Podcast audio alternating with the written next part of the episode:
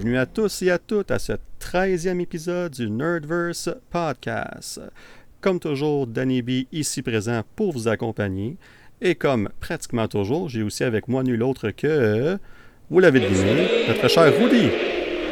Oui, c'est moi, Danick. Je suis là avec vous. Parmi vous. Comment allez-vous? Comment En allez-vous, vous? Rudy? Ça va très bien, et toi? Ça va, ça va.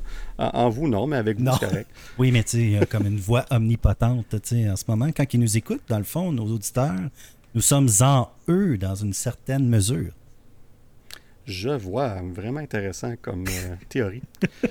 Et euh, ben, on n'est pas tout seul. Encore une fois, euh, aujourd'hui, on a un, certain revenant avec nous, quelqu'un qui voulait pas être là le- lors du dernier épisode. Je pense qu'il était tellement excité de parler de Suicide Squad qu'il n'a pas pu se contenir puis il n'a pas pu se présenter à l'épisode. Je parle bien de Kenton. Salut Kenton. Hey, salut les gars, ça va bien? Ça va, Ça va ça va, toi?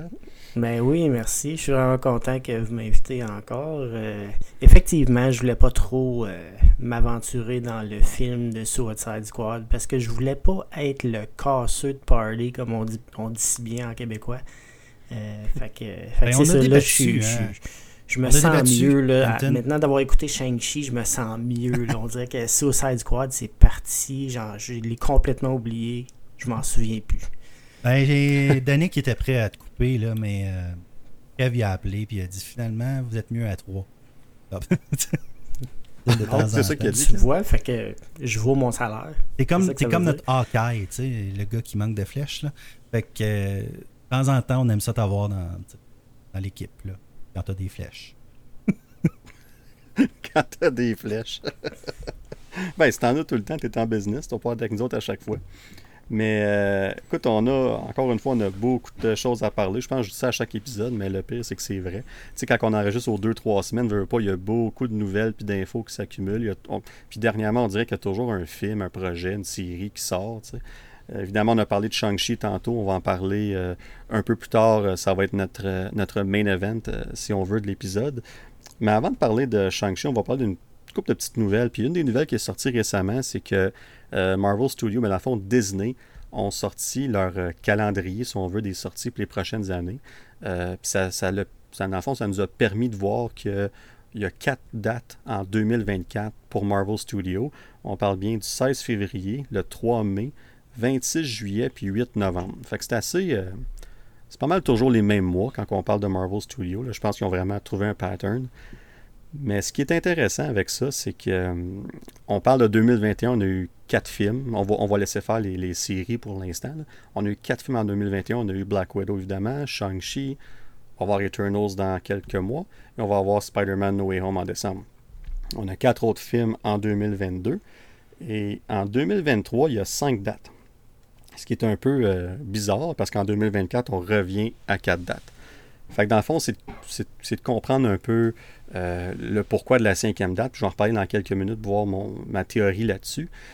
Mais dans, à travers tout ça, on a, dans le fond, on a, on a, si on veut, sur les sept dates restantes, si on veut, parce qu'il y a deux dates en 2023 qu'on a des films, c'est-à-dire Ant-Man, Quantum Mania et bien entendu euh, Guardians of the Galaxy, le troisième, volume 3, le, troisième volume, donc en février et en mai respectivement.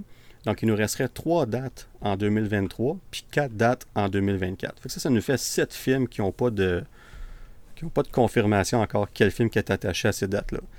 Puis à travers ça, on a trois films qu'on sait qui s'en vient. On a Captain America 4, on a Blade, puis on a Fantastic Four qui ont déjà été annoncés, mais pas de date qui est attachée. Mais évidemment, ça nous laisse quatre dates dans ces, euh, dans ces, à travers ces sept dates-là, qu'on se demande ça va être quoi les films.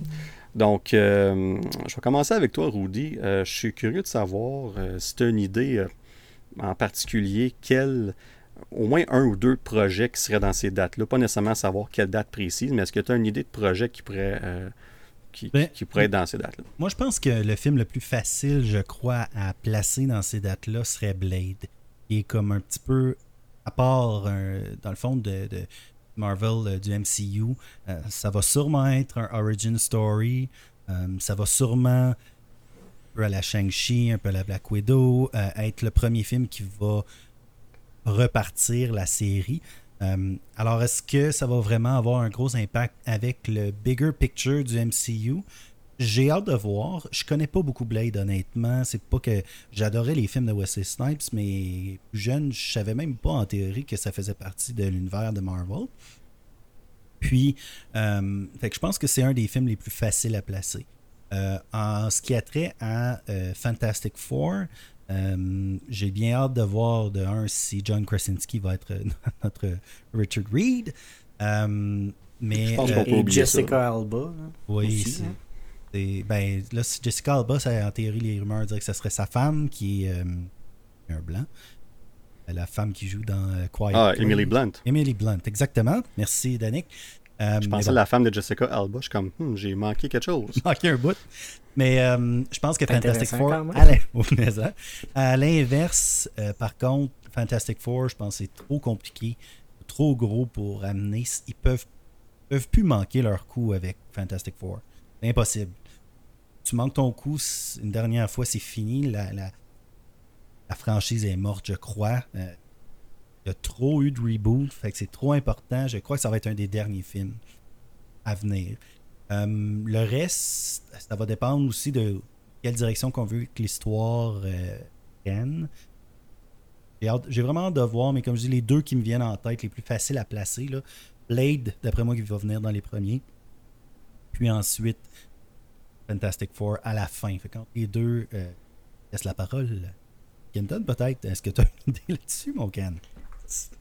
Honnêtement, c'est tellement dur à, à, mettre le point sur quel film qui pourrait potentiellement euh, annoncer pour ces dates-là. C'est, Moi, je suis plus un gars que j'aime ça, garder la surprise. Comme là, euh, je sais pas, moi, moi c'est Danick, mon mon euh, gars de rumeur puis mon gars de confirmation. Fait que j'attends toujours ces petits messages. On a un groupe spécial sur Facebook, puis ils nous envoient tous les, les, trailers, toutes les, les, bandes, les bandes annonces, excusez, on est en français ici. Euh, toutes les bandes annonces, puis toutes les petites rumeurs, toutes ces affaires-là. Fait que moi, j'attends vraiment ça. Fait que je vais me fier sur Dan. Fait que Dan, je vais te laisser la parole. Ben, ok, ben c'est intéressant parce que justement, le fait qu'on n'en sait pas tant que ça, les deux ont pris la parole, puis n'êtes pas trop sûr ce qui s'en vient, je pense que c'est un bon signe aussi parce que on était capable de prévoir sur les prochaines années dans le passé ce qui s'en venait, ben c'est parce qu'ils annonçaient tellement d'avance. Puis là, ça commence à changer un peu. Puis c'est là que ça s'en vient vraiment intéressant. Fait que dans le fond, pour vous donner un peu de, de précision, si on veut, si on regarde euh, Blade, euh, on a eu la confirmation à travers euh, le, réalisateur, et je suis désolé, mais le nom m'échappe complètement, mais que le tournage va commencer à l'été prochain, donc été 2022. Donc, Rudy, je pense que ta prédiction, ça ligne avec ta prédiction que ça va être un des premiers films dans les dates restantes en 2023. Donc, moi, ma, euh, ma prédiction, si on veut, ça va être soit celle d'octobre ou de novembre. Parce qu'en 2023, on a le 6 octobre, le 10 novembre, euh, puis on a aussi évidemment euh, avant ça le 28 juillet. Fait qu'on a ces trois dates-là qui manquent. Blade aussi, euh, c'est que justement un film, ça se fait vite quand même. On pense qu'un film prend énormément de temps à faire, là. quand même rapide le, tournage d'un oh film. puis leur machine est bien rodée, là, on va se le dire. c'est pas leur premier barbecue, comme on dit. Ils savent ce qu'ils font. non, c'est ça exactement. Ils ont, en ce moment, ils tournent euh, quoi, deux films à la fois, puis deux séries à la fois. On parle de 8, 9, 10 projets par année à cette heure-là. Fait que c'est super bien dit, Kenton, la machine est rodée, puis pas à peu près. Fait qu'ils sont habitués avec ça. Ils savent, en, temps normal pour Marvel, si on oublie la pandémie puis tout ça, on parlait de 12 à 15 mois avant la sortie du film, où ce que le tournage commençait. Fait que c'est pas beaucoup. Là. Fait que si on parle de juillet, été 2022, mettons juillet 2022, ben, soit octobre ou novembre, même juillet, ça serait très réaliste. Mais moi, je pense que euh, Blade va être octobre ou novembre, parce que l'autre nouvelle qu'on a reçue récemment, c'est que Captain America 4, qui va évidemment euh, mettre euh, en vedette Sam Wilson, ça a été confirmé aussi que le tournage devrait commencer autour de mai 2022. Donc, ça l'alignerait avec la date de sortie de juillet euh, qui nous manque pour cette année-là. Donc là, on aurait Captain America, on aurait Blade dans cet ordre-là, à peu près, évidemment. Puis le cinquième film, comme je disais tantôt, c'est un peu une, anomalie, si on veut. Il y a beaucoup de personnes qui se disaient, ça avait été mis là comme un, on appelle ça en anglais un placeholder, c'est qu'ils vont mettre des dates pour se garder une place, si on veut, dans les, sorties au cinéma, parce que, veut, pas, les studios vont regarder euh, les dates des autres studios pour voir quand est-ce qu'ils ont une marge de manœuvre pour euh, sortir leur film, puis avoir au moins quelques semaines à eux, ou à peu près, euh, pour maximiser leur, leur revenu et leur box-office. Fait qu'il y a bien des gens qui se disaient ça, puis que cette date-là finirait par disparaître tout simplement, mais à ce jour, la date est encore bel et bien là. Et moi, la façon que je vois ça, c'est qu'il y a un certain film qu'on oublie, on dirait, qui s'en vient dans le MCU, puis je parle ici de Deadpool. Puis euh, hmm. Ryan, Reynolds a, confirmé récemment que le travail est bien avancé sur ce film-là. Euh, Kev a dit la même chose.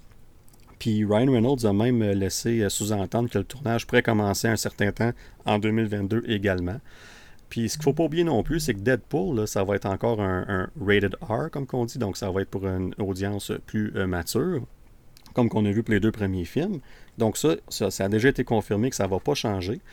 Donc si on prend ça en considération, ben tant qu'à moi, ce qui va arriver, c'est que ce film-là va sortir sous le studio euh, 20th euh, Century Studios, qui est anciennement Fox, qui était acheté par Disney.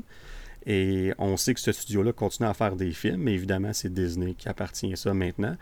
Puis Disney se sert de ce brand-là, ce studio-là, si on veut, euh, pour euh, sortir leurs films un peu plus matures et tout ça. Donc, même si Deadpool devrait faire partie du MCU, on verra comment. Je veux dire, s'il y a un personnage qui peut rendre ça comique puis original, je pense que c'est bel et bien la franchise de Deadpool. Euh, mais j'ai l'impression que le cinquième film, ça va être, ça va être Deadpool. Fait que soit octobre ou novembre, dans le fond, peu importe la, la, date, si on veut, de, qui ne sera pas pris euh, euh, pour Blade, entre autres. Donc ça, ça compléterait probablement 2023, puis ça compléterait les films qu'on sait déjà si on veut. Puis en disant ça, ben là, pour moi, Fantastic Four, je, je suis dans la même direction que Rudy je pense que Fantastic Four va être le dernier de ces films-là à sortir. Puis moi, je le vois sortir en février 2024. Euh, donc, ça serait le 16 février. Je pense que c'est un très bon film pour sortir dans ce temps-là. Euh, puis là, ben, ça laisserait, euh, évidemment, ça laisserait trois autres dates, si on veut, pour, pour les films. Puis, écoute, on n'a aucune idée qu'est-ce que ça pourrait être comme film. Moi, un de mes, une de mes, je vais dire, un de mes guesses, excusez mon anglicisme, mais ça serait euh, la nouvelle version des X-Men qui va s'appeler The Mutants, d'après ce qu'on a entendu. Donc, euh, j'ai l'impression qu'un de ces trois films-là va être The Mutants. Et je serais pas surpris qu'on ait une suite pour Shang-Chi dans ces, dans ces dates-là aussi. Fait que, euh, on verra bien ce que ça va donner, mais là, on fait juste faire des on, devine, on fait juste jouer au jeu de, spéculation. Euh, on verra bien ce qui va arriver, mais euh, on va avoir ces dates-là prochainement. C'est sûr qu'il va y avoir un événement, que ce soit le Investor Day, la journée des investisseurs de Disney. Puis il y a aussi la journée de Disney Plus en novembre. Malgré que je pense que ça devrait focuser un peu plus sur les séries, mais soyons pas surpris s'ils font quelques annonces pour les films aussi. Euh, donc, ça devrait être très intéressant euh, de ce côté-là. Mais sur ça, euh, Danick, j'ai une question. Tu parles de devinette, j'en ai une pour vous.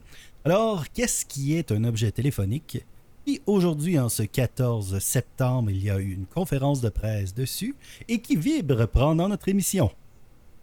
Ça doit être l'iPhone à Rudy. Non, c'est l'iPhone de quelqu'un d'autre sûrement parce que ce n'est pas le mien. Alors c'est celui à Dan, je peux confirmer, mais c'est pas un iPhone par exemple. Ah non? Alors, euh, tout ça pour dire, Nick, je m'excuse à nos auditeurs. Tout à l'heure, j'essaye de, lancer des, des, feux d'artifice dans les airs euh, nuagiques de, de, la messagerie. Euh, mais au pire, tu effaceras ce dernier petit bout. Sinon, ça sera juste drôle et on s'excuse. On est à Kev et tous les professionnels parce que là, on vient de perdre un petit peu de notre paye. Ouais, c'est ça. Là, on va falloir qu'on fasse nos preuves les prochains épisodes, mais c'est correct. on va s'assurer de ça. Je sais même pas si c'est le téléphone, Rudy, c'est parce que je pense que c'est un message que ah. toi, tu m'as renvoyé sur Skype. je, pense je pense que le bip vient de là. Ah, en tout cas, de toute manière, euh, chers auditeurs auditrices, j'interviens. C'est la beauté du live, même si c'est pas tout à fait live, ça reste live parce qu'on quand, on fait le quand je fais le montage de, l'épisode, j'enlève très peu de détails. je garde ça le plus authentique possible. Donc, euh, ça va faire rire les gens. C'est bien parfait comme ça. Mais là, on a beaucoup de, comme Kenton l'a si bien dit tantôt, de trailer, donc des bandes annonces à parler de. Euh, on en a eu quelques-unes qui, ont euh, qui, ont sorti lors des dernières semaines. Puis euh, le dernier épisode qu'on a parlé beaucoup de, Spider-Man No Way Home et de, évidemment de Suicide Squad, qui est le nouveau film préféré de Kenton. on a eu, on n'a pas eu le temps de parler de, certaines de ces bandes annonces qui avaient déjà sorti, dont une en particulier. Je parle bien ici de Eternals. Oui. Fall Collection. IKEA. C'est le que j'ai fantastique. le plus. Alors, vous voyez ici aussi aux auditeurs, vous êtes euh, en, vous êtes en présence d'un épisode où est-ce qu'on essaie pour la première fois des sons. Alors, vous venez, on va le rentendre juste pour le, votre plaisir. Alors, le, je résume le trailer de Eternals à cette phrase. Fall Collection. IKEA. Fantastique. Euh, oui, effectivement, on essaie des, des, petits, euh, des petits sons là, ici et là. On avait dit qu'on commencerait ça bientôt, fait qu'on expérimente euh, un petit peu. Mais je pense que ça résume très bien la bande-annonce. c'est une pub pour Ikea. Alors, on passe à autre chose. Non, c'est pas vrai. mais il y a, évidemment, il y a c'est ceux qui ont vu la bande-annonce, ça finit comme ça. comme d'habitude, Marvel finit toujours leur, leur, bande-annonce avec un petit, euh, on appelle ça un tagline en anglais, une petite, euh, petite farce là, ou un, petit bout comique à la fin. Là. Ils aiment ça faire ça. Euh, donc ça, évidemment, c'est de cette façon-là que la, bande-annonce se terminait. Euh, je pense que euh, Icaris, qui pensait que la, table s'était faite de vibranium, et s'est donné un cœur joie à frapper la table et s'est rendu compte que c'était fait chez Ikea euh, très rapidement. Donc, rien enlevé à Ikea. C'est superbe. Mais bref, euh, en tout cas, je vais aller, je, vais regarder mes impressions de la balance pour tantôt. Je vais on va aller voir Kenton en premier, voir qu'est-ce qu'il en pense, parce que j'ai pas vraiment entendu, je suis pas plutôt rodé, mais on n'a pas vraiment entendu parler des impressions de Kenton par rapport au film Eternals. Fait que je suis curieux de voir ce que, ce que tu en penses, Kenton. Euh, moi, je trouve que ça a l'air d'un espèce de nouveau style euh, de, de, de, film Marvel. C'est pas le, le, film typique de Marvel, un peu comme Shang-Chi d'ailleurs, qu'on va parler tantôt. Euh, malgré tout ça, ça a l'air quand même excellent. Euh, je dirais que il y a peut-être quelques petites choses qui m'achalent, comme le character de Angelina Jolie. Je suis pas certain que je l'aurais pris. Euh, J'ai pas compris ce casting-là, comme on dit. Blasphème. pardon? Blasphème. blasphème. Non, mais je, je sais pas. Pour moi, il y a tellement de meilleurs acteurs et actrices qui auraient pu euh, prendre ce rôle-là. Même chose pour Selma Hayek, je suis pas certain, puis encore là, vous allez peut-être dire que, que, je suis négatif face à ça, mais non, ça a l'air excellent comme film. C'est juste que je ne comprends pas peut-être le casting de ces deux personnages-là qui auraient pu être euh, mille autres actrices. Euh, peut-être moins connu, donner la chance euh, à certaines actrices, acteurs et actrices qui sont moins connus de percer dans l'univers Marvel. Tu sais, je pense justement à Simu Liu dans, euh, dans Shang-Chi, tu sais, à part, euh, à part la série canadienne qu'il a faite, il n'avait pas fait grand-chose, donc c'était comme son, son espèce de coming out party, excusez l'expression en anglais. Mais je trouve que Angelina Jolie, Selma Hayek, je suis pas certain. Mais bon, euh, ça n'empêche pas que ça a l'air excellent. Puis euh, j'ai vraiment hâte de voir ça. Je pense que ça va amener un, nouvel aspect. Euh, ça, va, c'est une belle continuité de la phase 4, dans le fond. En passant, pour Salma Hayek, petite histoire que j'ai lue, elle aurait raccroché quasiment la ligne au nez la première fois qu'elle s'est fait appeler parce qu'elle pensait que euh, le rôle qu'on lui offrait était un rôle d'une grand-mère ou d'une madame. Elle était, vrai, parce qu'elle était comme insultée de ça. Euh, puis finalement. ben, J'espère qu'elle n'écoute pas présentement, mais elle n'est pas jeune jeune non plus. Là. Ah, mais quand. Non, j'avoue, mais mon, mon Dieu, qu'elle a bien vieilli, mettons.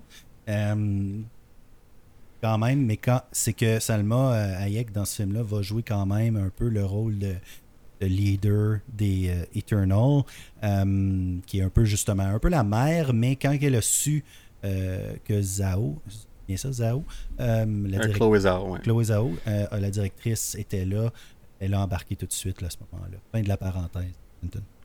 C'est 55 ans. Euh, juste pour votre information, quand même, euh, c'est- c'est c'est remarquable qu'elle. Comme mon grand-père disait aussi- toujours, quand tu as une femme très belle comme ça, tu as bien réussi ta vie. Alors c'était un peu une euh, Boucard Diouf mélangée avec euh, je sais pas quoi. Mélangé avec Rudy, je pense. Mais sur, euh, sur une note plus positive, euh, j'ai le fait que Richard Madden est là, euh, le Stark, dans le fond de, de Game of Thrones. Euh, ça, je l'aime bien, cet acteur-là. J'ai vraiment hâte de le voir dans un rôle un peu plus. Euh, un peu plus grandiose. Ouais. J'ai hâte de voir ça. Ouais, il y, a, il y a plusieurs acteurs euh, et actrices vraiment intéressants. C'est un, c'est un très beau mélange, si on veut, de, de personnalités qu'on a mis dans ce film-là. Puis, je pense qu'une des raisons quand on va chercher des, euh, des têtes d'affiche un peu plus grosses pour ce film-là, c'est le, le fait que les gens ne connaissent pratiquement pas Eternals. tu sais. Même moi qui étais un fan de Marvel depuis que je suis tout jeune, euh, Eternals, je, je connaissais à peine quand j'ai euh, su que quand on a appris que le film était pour euh, être fait en 2019, donc c'est seulement par la suite que j'ai été me renseigner, lire certaines des, des BD puis tout ça. Donc, je pense que mettre des, des- des plus grosses têtes d'affiche à la Angelina Jolie, justement, Selma Hayek, même Richard Madden, quand même très connu, évidemment. De- puis on a aussi Kit Harington, qui est l'autre euh, Jon Snow, euh, l'autre personnage de Game of Thrones qu'on n'a presque pas vu dans la bande-annonce, mais qui devrait jouer un rôle quand même assez important. Évidemment, il va jouer euh, Dane Whitman, aussi connu sous euh, le Black, Knight.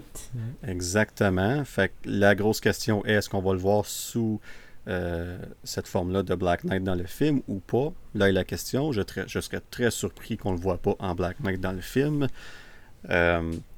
Mais bref, on, on verra bien ce Ben, que, moi- ce que ça va donner. Moi, la rumeur que j'ai entendue, c'est que Game of Thrones ferait partie du MCU et que les deux Stark seraient des arrière-arrière-petits-fils de Tony Stark.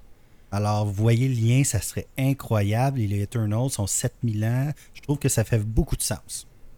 Ça, Ben, ça l'expliquerait les bonhommes de glace, là, les, euh, je sais pas comment ils appellent. là. Dans, dans Thor, justement, là, ben justement, Loki, c'est un, Bon, un la, ben, Laffy Son. Ah, ça serait, Ça, mais honnêtement, sans, sans- sans- pour vrai, ça serait tellement drôle qu'ils sortent juste une phrase comme Are you sure winter is not coming? Tu sais, quelque chose comme ça, là, ça serait Ça, serait pas surprenant qu'il fasse un petit euh, Easter egg de cette façon-là, c'est sûr.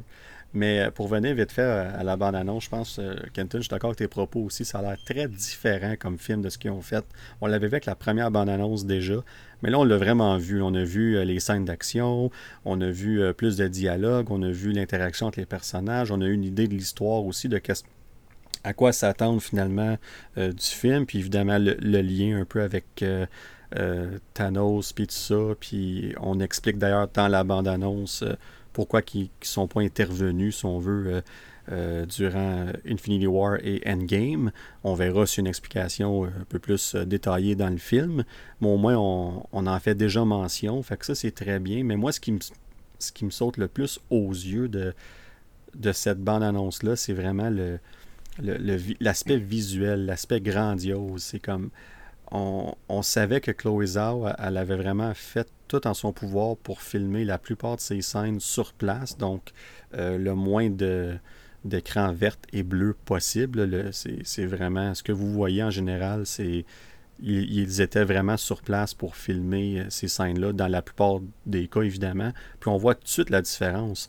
On le voit quand que les effets spéciaux, quand ils se battent, on voit les, euh, les- quand ils utilisent leur pouvoir, si on veut, on, voit que l'aspect visuel est déjà différent de ce qu'on est habitué un peu avec Marvel. C'est pas un contraste énorme, mais ça reste qu'on on voit la différence. J'ai vraiment hâte de voir ça, puis on a vraiment mis l'emphase sur l'aspect, euh, euh, excusez le mot qu'on utilise trop souvent, on dirait, mais sur l'aspect épique. Euh, on veut vraiment s'assurer que ce film-là fonctionne, puis qu'il soit vu comme un film d'importance.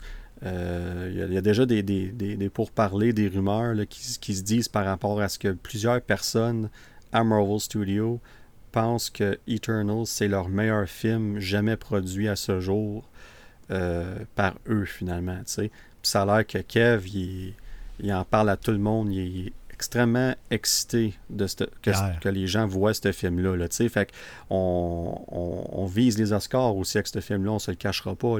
Le film sort en novembre, c'est pas pour rien. C'est en pleine saison des films d'Oscars. Donc, il y a beaucoup qui jouent pour ce film-là. Euh, évidemment, j'ai repris ma prédiction d'un milliard. Euh, je pense vraiment pas que ça va arriver avec Eternals. Euh, si ça arrive cette année, c'est Spider-Man No Way Home ou ça arrivera pas du tout en 2021. Mais juste de voir ça, puis de voir comment est-ce que Chloé Zhao, on voit, on voit ses empreintes sur, sur ce film-là. Puis j'ai j'ai vraiment hâte, ça va être différent. Je pense que ça sera pas un film, peut-être, si on a vu Shang-Chi, tantôt on va en reparler, mais c'était un gros focus sur l'action, le spectacle et tout ça, entre autres.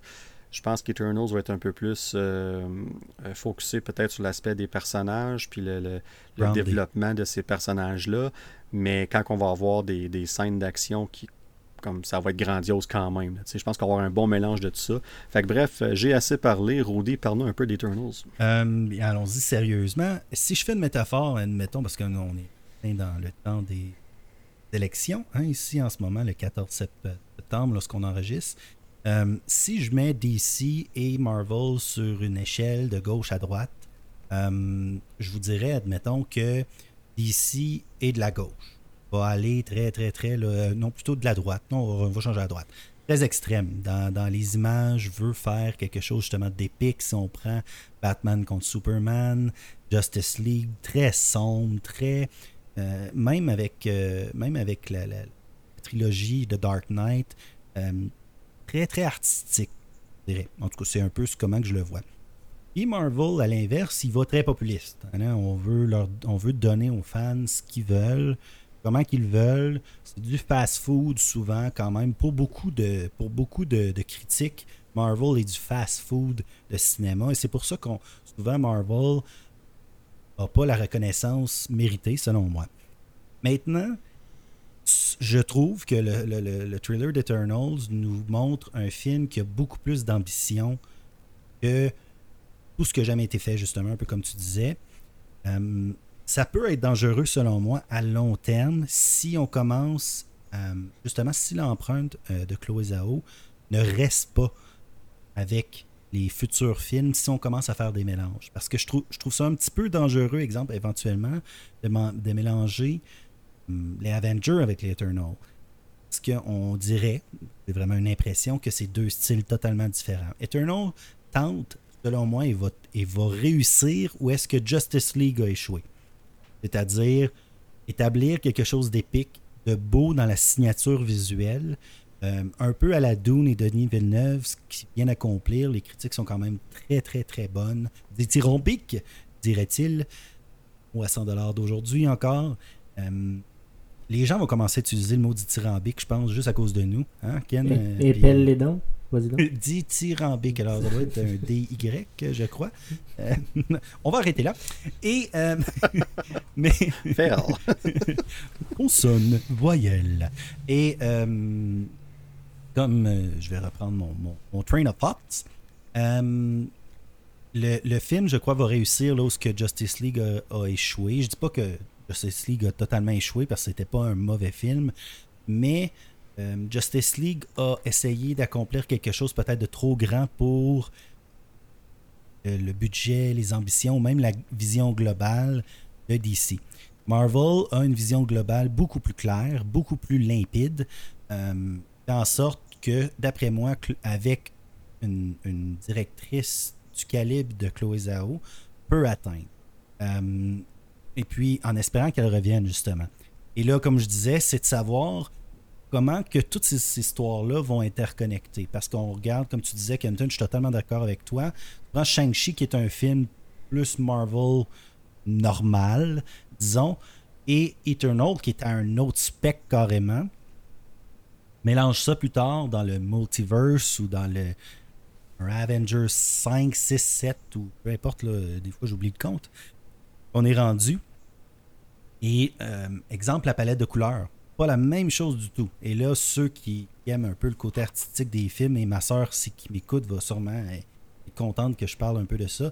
Et juste la palette de couleurs, la luminosité qui se retrouve dans, le, dans la bande-annonce est totalement différente de ce qu'on a vu partout ailleurs. Un peu comme qu'on compare, exemple, WandaVision à, aux autres séries, à Loki ou quoi que ce soit. Euh, alors, tout ça pour dire, moi, je suis totalement excité par ce, film-là. Il y a des risques, je crois, euh, au niveau marketing, amener une nouvelle franchise comme ça avec un ton totalement différent. Je pense qu'on ne s'adresse pas du tout à la même clientèle non plus. Lorsque j'ai montré le trailer à mes enfants, qui eux, maintenant, un peu comme euh, toi et moi, euh, Danick, et sûrement Kendon, je ne sais pas, on lui a pas demandé, mais Shang-Chi fait maintenant partie au minimum de notre top 5. Eternals, Eternals euh, les a un peu moins excités. Ils trouvent ça intriguant, justement, comme peut-être le commun des mortels. Dieu sait que je. Mais, mais je pense que euh, Eternals est un gros mystère en ce moment. Et la première bande-annonce nous a un peu éveillés, euh, titillés un peu. Mais je pense qu'il va falloir en voir un peu plus. Euh, un peu comme celle de Spider-Man maintenant qui. Regardez, on n'a pas parlé beaucoup, je, je trouve, la bande-annonce d'Eternal qui s'est perdue dans celle de Spider-Man par la suite. Même Jimmy Fallon parle à Andrew Garfield hier, en tout cas dans les derniers jours, ça prend toute la place, Spider-Man en ce moment. Et Shang-Chi aussi. Shang-Chi est un, un super retentissant. Fait que la bande-annonce d'Eternals a comme passé dans le beurre. Mais ceci n'enlève rien à l'excitation. Euh, j'ai trouvé cette bande-annonce-là, justement, le mot épique est très facile à lancer comme ça. Euh, et les personnages sont incroyables. Je lis la bande dessinée euh, Icarus et. Icarus? Icarus. Icaris, oui, Icarus, Icaris. Je suis en train de me tromper avec le personnage euh, du jeu de Nintendo. Euh, mais euh, semble vraiment, vraiment, vraiment cool. Salma Hayek, Angelina Jolie, oui, moi je suis un peu d'accord avec toi, Kenton. J'ai hâte de voir, de les voir en action avant de, de, me prononcer. Semble être un peu out of place. Selon, un peu trop high profile comparé aux autres. Mais bon, je, ne suis pas fermé à l'idée quand même. Mais je suis pas euh, sûr que le mot c'est high profile, puis je vais pas t'interrompre. Euh, non, non, non, non, ben mais, interromps-moi, interromps-moi. Je, pense pas que le mot qu'on cherche c'est high profile. Je pense que c'est juste. Tu as mis le doigt dessus, c'est. On dirait que c'est pas leur place, c'est pas leur la sorte de rôle euh, qu'ils jouent d'habitude, dans le fond. Euh, c'est pour ça que je vais laisser le bénéfice du doute. Euh, évidemment, euh, Marvel, ils savent qu'est-ce qu'ils font. Donc, il y a une raison pourquoi ils ont été, ils ont été chercher ces deux personnes-là. Mais, tu sais, tu regardes My Hitman's Bodyguard que Selma Hayek a joué dedans. Tu sais, je veux dire, c'est son genre de complètement l'opposé. Tu sais, je veux dire, habituellement, c'est quelqu'un de un petit peu La plus fille drôle. sexy, là. Puis, Ouais, euh, c'est ça, sexy, drôle, euh, tout ça, mais là, je la vois dans, dans ce rôle-là, puis je suis comme, ah, ok, c'est un peu bizarre.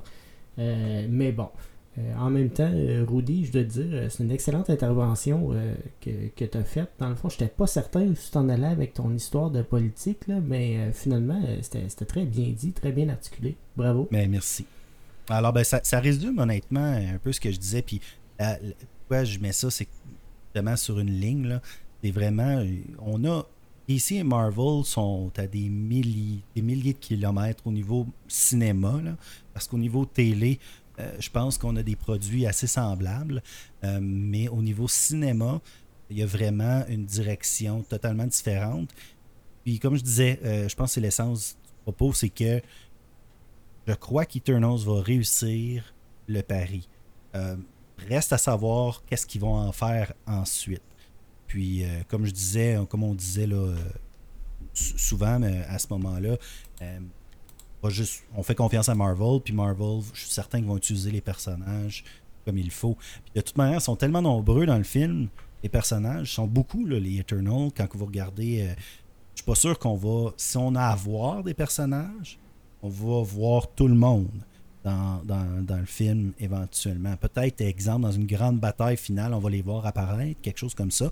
Mais si, mettons, on a à voir un personnage qui est inclus dans un autre film, ça risque d'être Icaris ou peut-être, euh, ah, j'ai un blanc de mémoire sur euh, la jeune, qui est comme une petite pixie. Non, en tout cas, c'est. Euh, Sprite. Sprite, c'est ça. J'étais proche. Pixie, Sprite, c'était Pixel. Sprite, Pixel. J'étais dans, la même, dans la même famille. si tu veux penser que tu étais proche, correct. Mais regarde, il y a toujours des rapprochements qui se font. Mais Sprite, euh, dans la bande dessinée, super intéressant comme personnage. Un enfant était un éternel enfant qui fait des mauvais choses comme ça. Genre de voir. Euh, ils ont vraiment des traits particuliers, personnage par personnage. Ça va être vraiment, vraiment le fun de voir comment ils vont les développer, justement. J'aime mieux, j'aime mieux 7-Up, personnellement.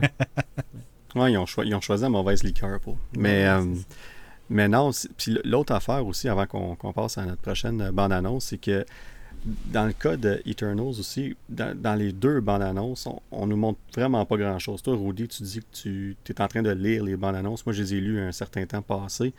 Euh, parce qu'il n'y en a pas de temps que ça. Fait que c'est assez facile à lire. Il y a les nouvelles les plus récentes que j'ai pas encore euh, commencé à lire, mais les, les deux premières euh, versions, je l'ai dit comme il faut la première fois. Tu sais, je m'en viens bien. On continue. Hey, applaudissements. là, ça me prendrait un son d'applaudissement. Un sound Ouais, c'est ça. C'est ça, je vais, le trouver. C'est sûr, il faut que je le trouve. Pour la prochaine fois, on va le trouver parce que ça va arriver encore. oui, puis, tu sais, mettons un son comme à WandaVision, là, des ha ha ha, tu sais, des sons de, de soap opera. Mais, mais, mais, mais, tout ça pour dire qu'on nous montre pas grand chose. On a à peine vu les Celestials, on a à peine vu les scènes de combat, on, on, on a une idée de l'intrigue, mais il manque beaucoup encore à, à ce qu'on a vu, si on veut. Puis de ce que j'ai compris, on garde beaucoup pour le film, évidemment, mais ça va être. Il y a beaucoup de secrets dans ce film-là. On, va voir, comme Kenton, tu disais que aimais être surpris, mais je pense que c'est le genre de film qu'on n'aura pas beaucoup de spoilers en avance euh, pour ce film-là. Je pense que beaucoup de ce qui se passe dans le film va rester secret jusqu'à la toute fin. Euh, puis ça, ben, c'est une excellente nouvelle parce que justement, on on ne connaît pas tant que ça les personnages, ben, pour la plupart des gens, évidemment. Euh, donc, on ne cherche pas nécessairement. Euh, on a juste hâte de voir le film puis d'en apprendre plus. Tandis qu'un film comme Spider-Man, on cherche à tout comprendre d'avance, puis à tout savoir, puis tout ça. Puis pas juste nous, mais la plupart des gens. Donc, c'est ce que ça fait. Ça cause beaucoup de discussions, de conversations. Euh, évidemment, ben, les gens qui travaillent sur les projets vont, euh, euh, donner des petits spoilers ici et là, des petites photos, vidéos ici et là. Andrew Garfield, même s'il il nie ça, comme tu parlais tantôt, Rudy, ben, je pense que c'est assez clair que c'est le, le, chat est sorti du sac, comme qu'on dit. Euh, d'ailleurs, je n'ai même pas pensé que Garfield chat, en tout cas, peu importe. Euh, oh! Wow. Hey, là, c'est toi, là, celle-là. Hey, ça, ouais, ça, ça, donne. Ouais, merci, merci. Mais bref, euh, je pense qu'on va arrêter ça là pour Eternal. je pense qu'on en a parlé beaucoup. Ah, j'ai une question pour toi, pour le commun des mortels. selon ce que j'ai pu comprendre, Eternals, mettons, sur YouTube, la bande-annonce, ça dit Final Trailer. Est-ce que c'est le trailer final ou est-ce qu'il va en avoir un autre euh, bientôt ben- ou c'est vraiment ça puis that's Ben, moi, je pense que côté bande-annonce de deux minutes et plus, là, je pense que c'est terminé. Euh, d'ailleurs, Marvel utilise très rarement le terme final trailer. D'habitude, ce qu'ils font, c'est qu'ils vont dire euh, teaser trailer ou bien official teaser. Puis pour la deuxième bande-annonce, ils vont dire official trailer pour montrer que c'est la, deuxième bande-annonce. C'est très rare qu'ils utilisent ce terme-là. Fait que ça, il y a, peut-être. C'était soit pour nous mettre l'emphase sur voici ce qu'on vous donne, puis évidemment, il va y avoir des, euh, des, annonces à la télé, des, petits teasers, là, des, des, TV spots, comme qu'on appelle, de 30 secondes à la télé ici et là. Puis je serais pas surpris qu'on ait une autre, peut-être, euh, bande-annonce de une minute, une minute et demie, euh, avec la, quand les billets vont tomber en vente. Ils font ça souvent aussi. Euh, fait que ça, c'est très possible. Mais le fait qu'ils ont annoncé ça, c'est intéressant. Puis c'est un, bon point que tu amènes, Kenton, parce que moi, je pense que la raison principale pourquoi ils ont fait ça, c'est qu'il y avait beaucoup de doutes autour du fait que euh, beaucoup de, questions euh, par rapport à est-ce que le film va sortir au cinéma seulement, est-ce qu'il va sortir au cinéma et sur Disney Plus Premier Access comme qu'ils ont fait avec Black Widow. Euh, est-ce qu'il va être euh, repoussé? Parce qu'oubliez pas que dans ce temps-là, on parlait, on avait repoussé Venom, ça allait pas super bien. Shang-Chi n'avait pas encore sorti euh, au cinéma. Et là, ben, depuis ce temps-là, soudainement, tout a changé. Venom est passé du 15 octobre et revenu au 1er octobre. tout le monde applaudit le succès de Shang-Chi. Tout le monde applaudit Disney de l'avoir laissé dans les cinémas seulement. Et ben finalement, on confirme avec Eternals puis le final trailer comme quoi que non, non, ça, on va pas repousser ce film-là. On va se donner l'option de décider si ça va être cinéma ou une sortie hybride. Mais depuis ce temps-là, ça a été confirmé que Eternals va être seulement au cinéma. Même chose que Shang-Chi.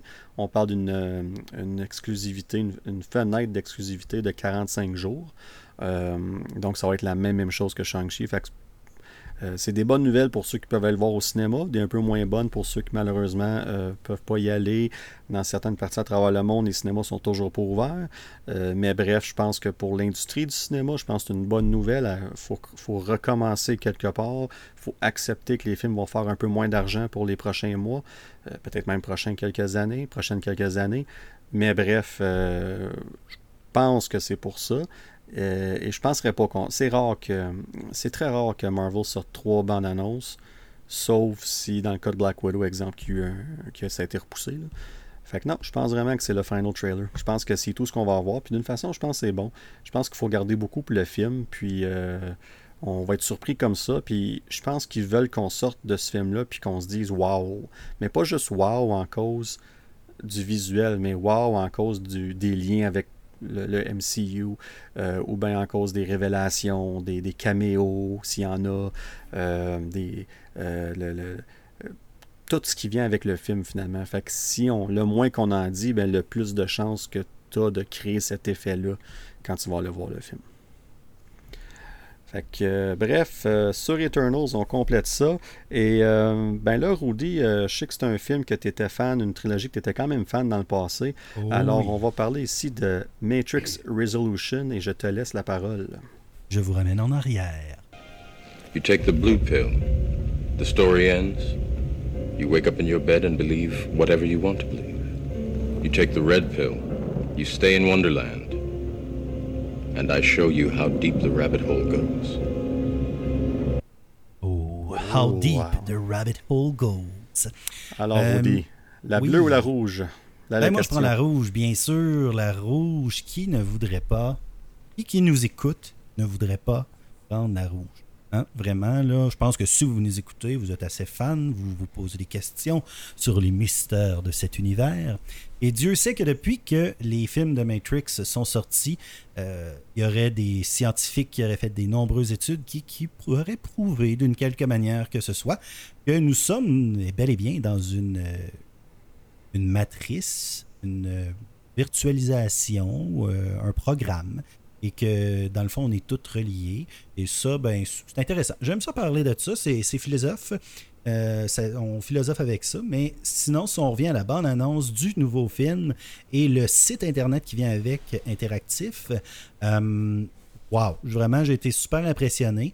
Seule chose, par contre, euh, j'ai un petit doute à savoir si vraiment, finalement, la Matrix Resurrection va faire partie de l'univers de Matrix où on recommence parce que si on regarde le synopsis, synopsis, mot à 100$ encore une fois, euh, qui est le résumé dans le fond de l'histoire de Matrix euh, Resurrection, on dit ici que c'est une extension de l'histoire de Matrix.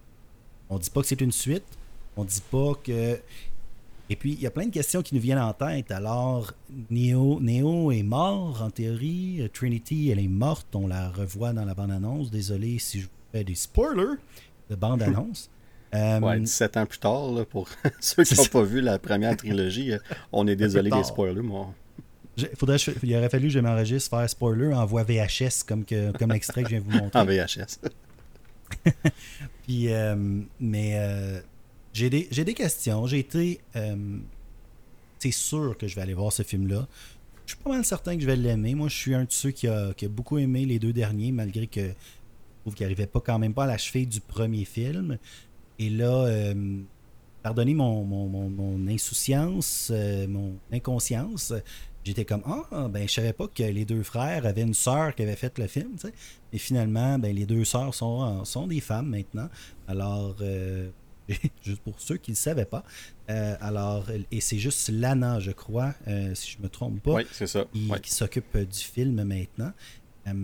sa sœur avait d'autres obligations, ce qu'on dit. Il n'y a pas vraiment de beaucoup de raisons qui ont été données, seulement que ça y avait euh, qui avait juste euh, d'autres obligations. Mais je pense que c'est un trailer assez intéressant. Euh, J'aime l'effet interactif avec le site internet. Si vous allez voir, j'ai pas l'adresse devant moi. Là, si vous faites des recherches sur Google, vous allez trouver facilement Google ou autre site de recherche. Le site peut vous donner, je crois, quelque chose comme 50 millions. Euh, j'ai lu là, de différents scénarios, tout dépendant des réponses que vous donnez.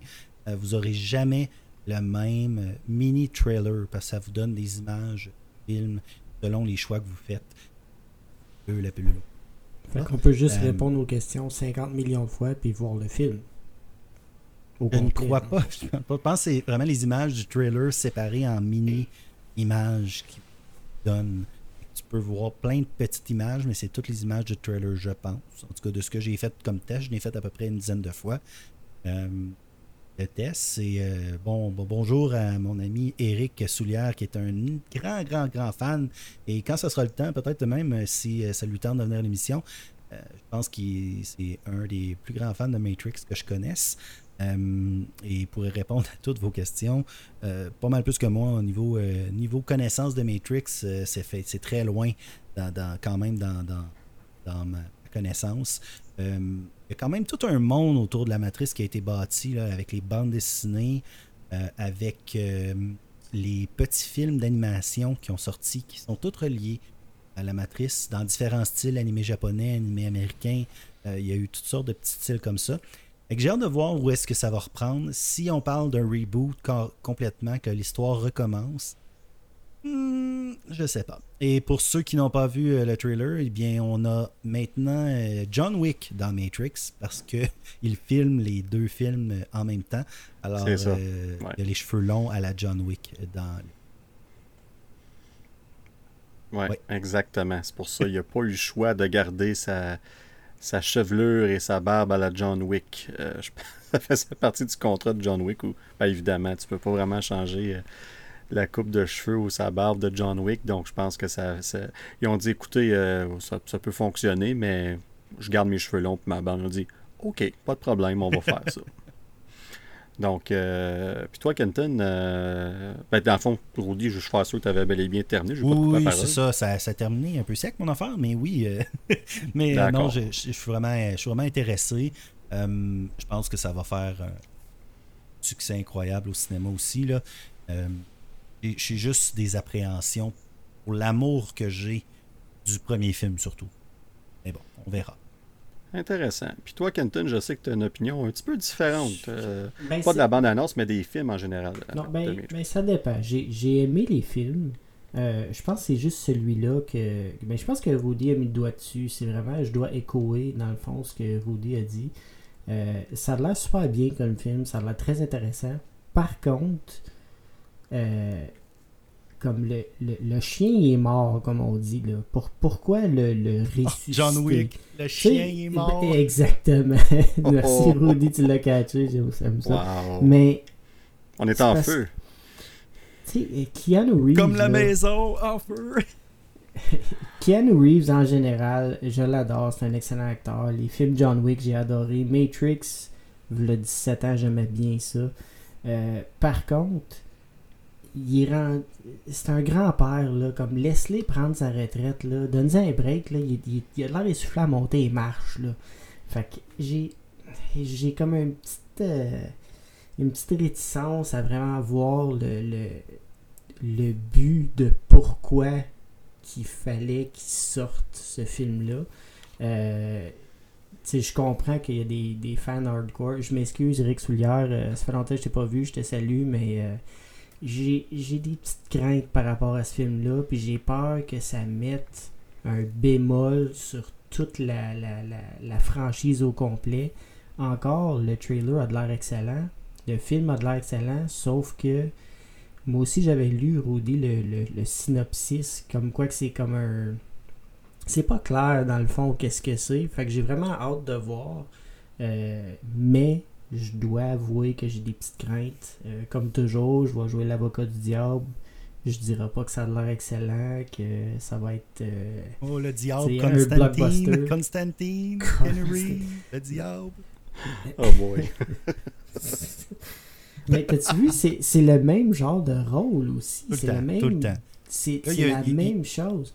Il Ça ride sur une wave, là. il ride sur sa wave, puis je comprends, tu sais, je, je le comprends, lui, de vouloir re-signer puis faire ce film-là, absolument. c'est- un no-brainer, comme on dit.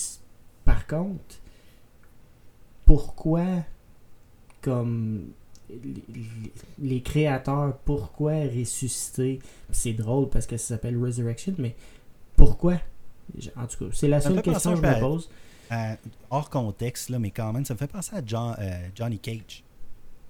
Johnny Cage, Colin. Moi, Nicolas Cage. Nicolas C'est la même. Cage. Ouais, mais c'est ça j'allais dire. Johnny Cage, on parle de Mortal Kombat. Mais, euh, mais, Mais oui, Nicolas, Nicolas Cage, Cage. c'est le même, c'est la même affaire. Puis c'est juste ça, dans le fond. Je veux pas continuer sur euh, l'élan négatif. Je, je vais aller le voir. Je vais aller le voir avec euh, un esprit ouvert. Mais je me garde euh, des petites réserves euh, pour pouvoir euh, dire. je vous l'avais dit que c'était pour être pas bon. Mais non, c'est pas vrai. On, on l'attend. comme, comme Suicide Squad d'ailleurs.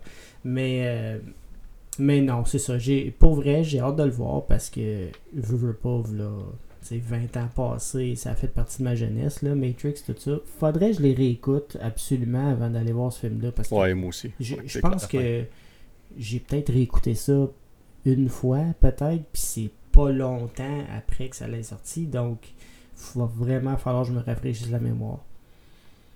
Donc, euh, c'est ça. Non, c'est.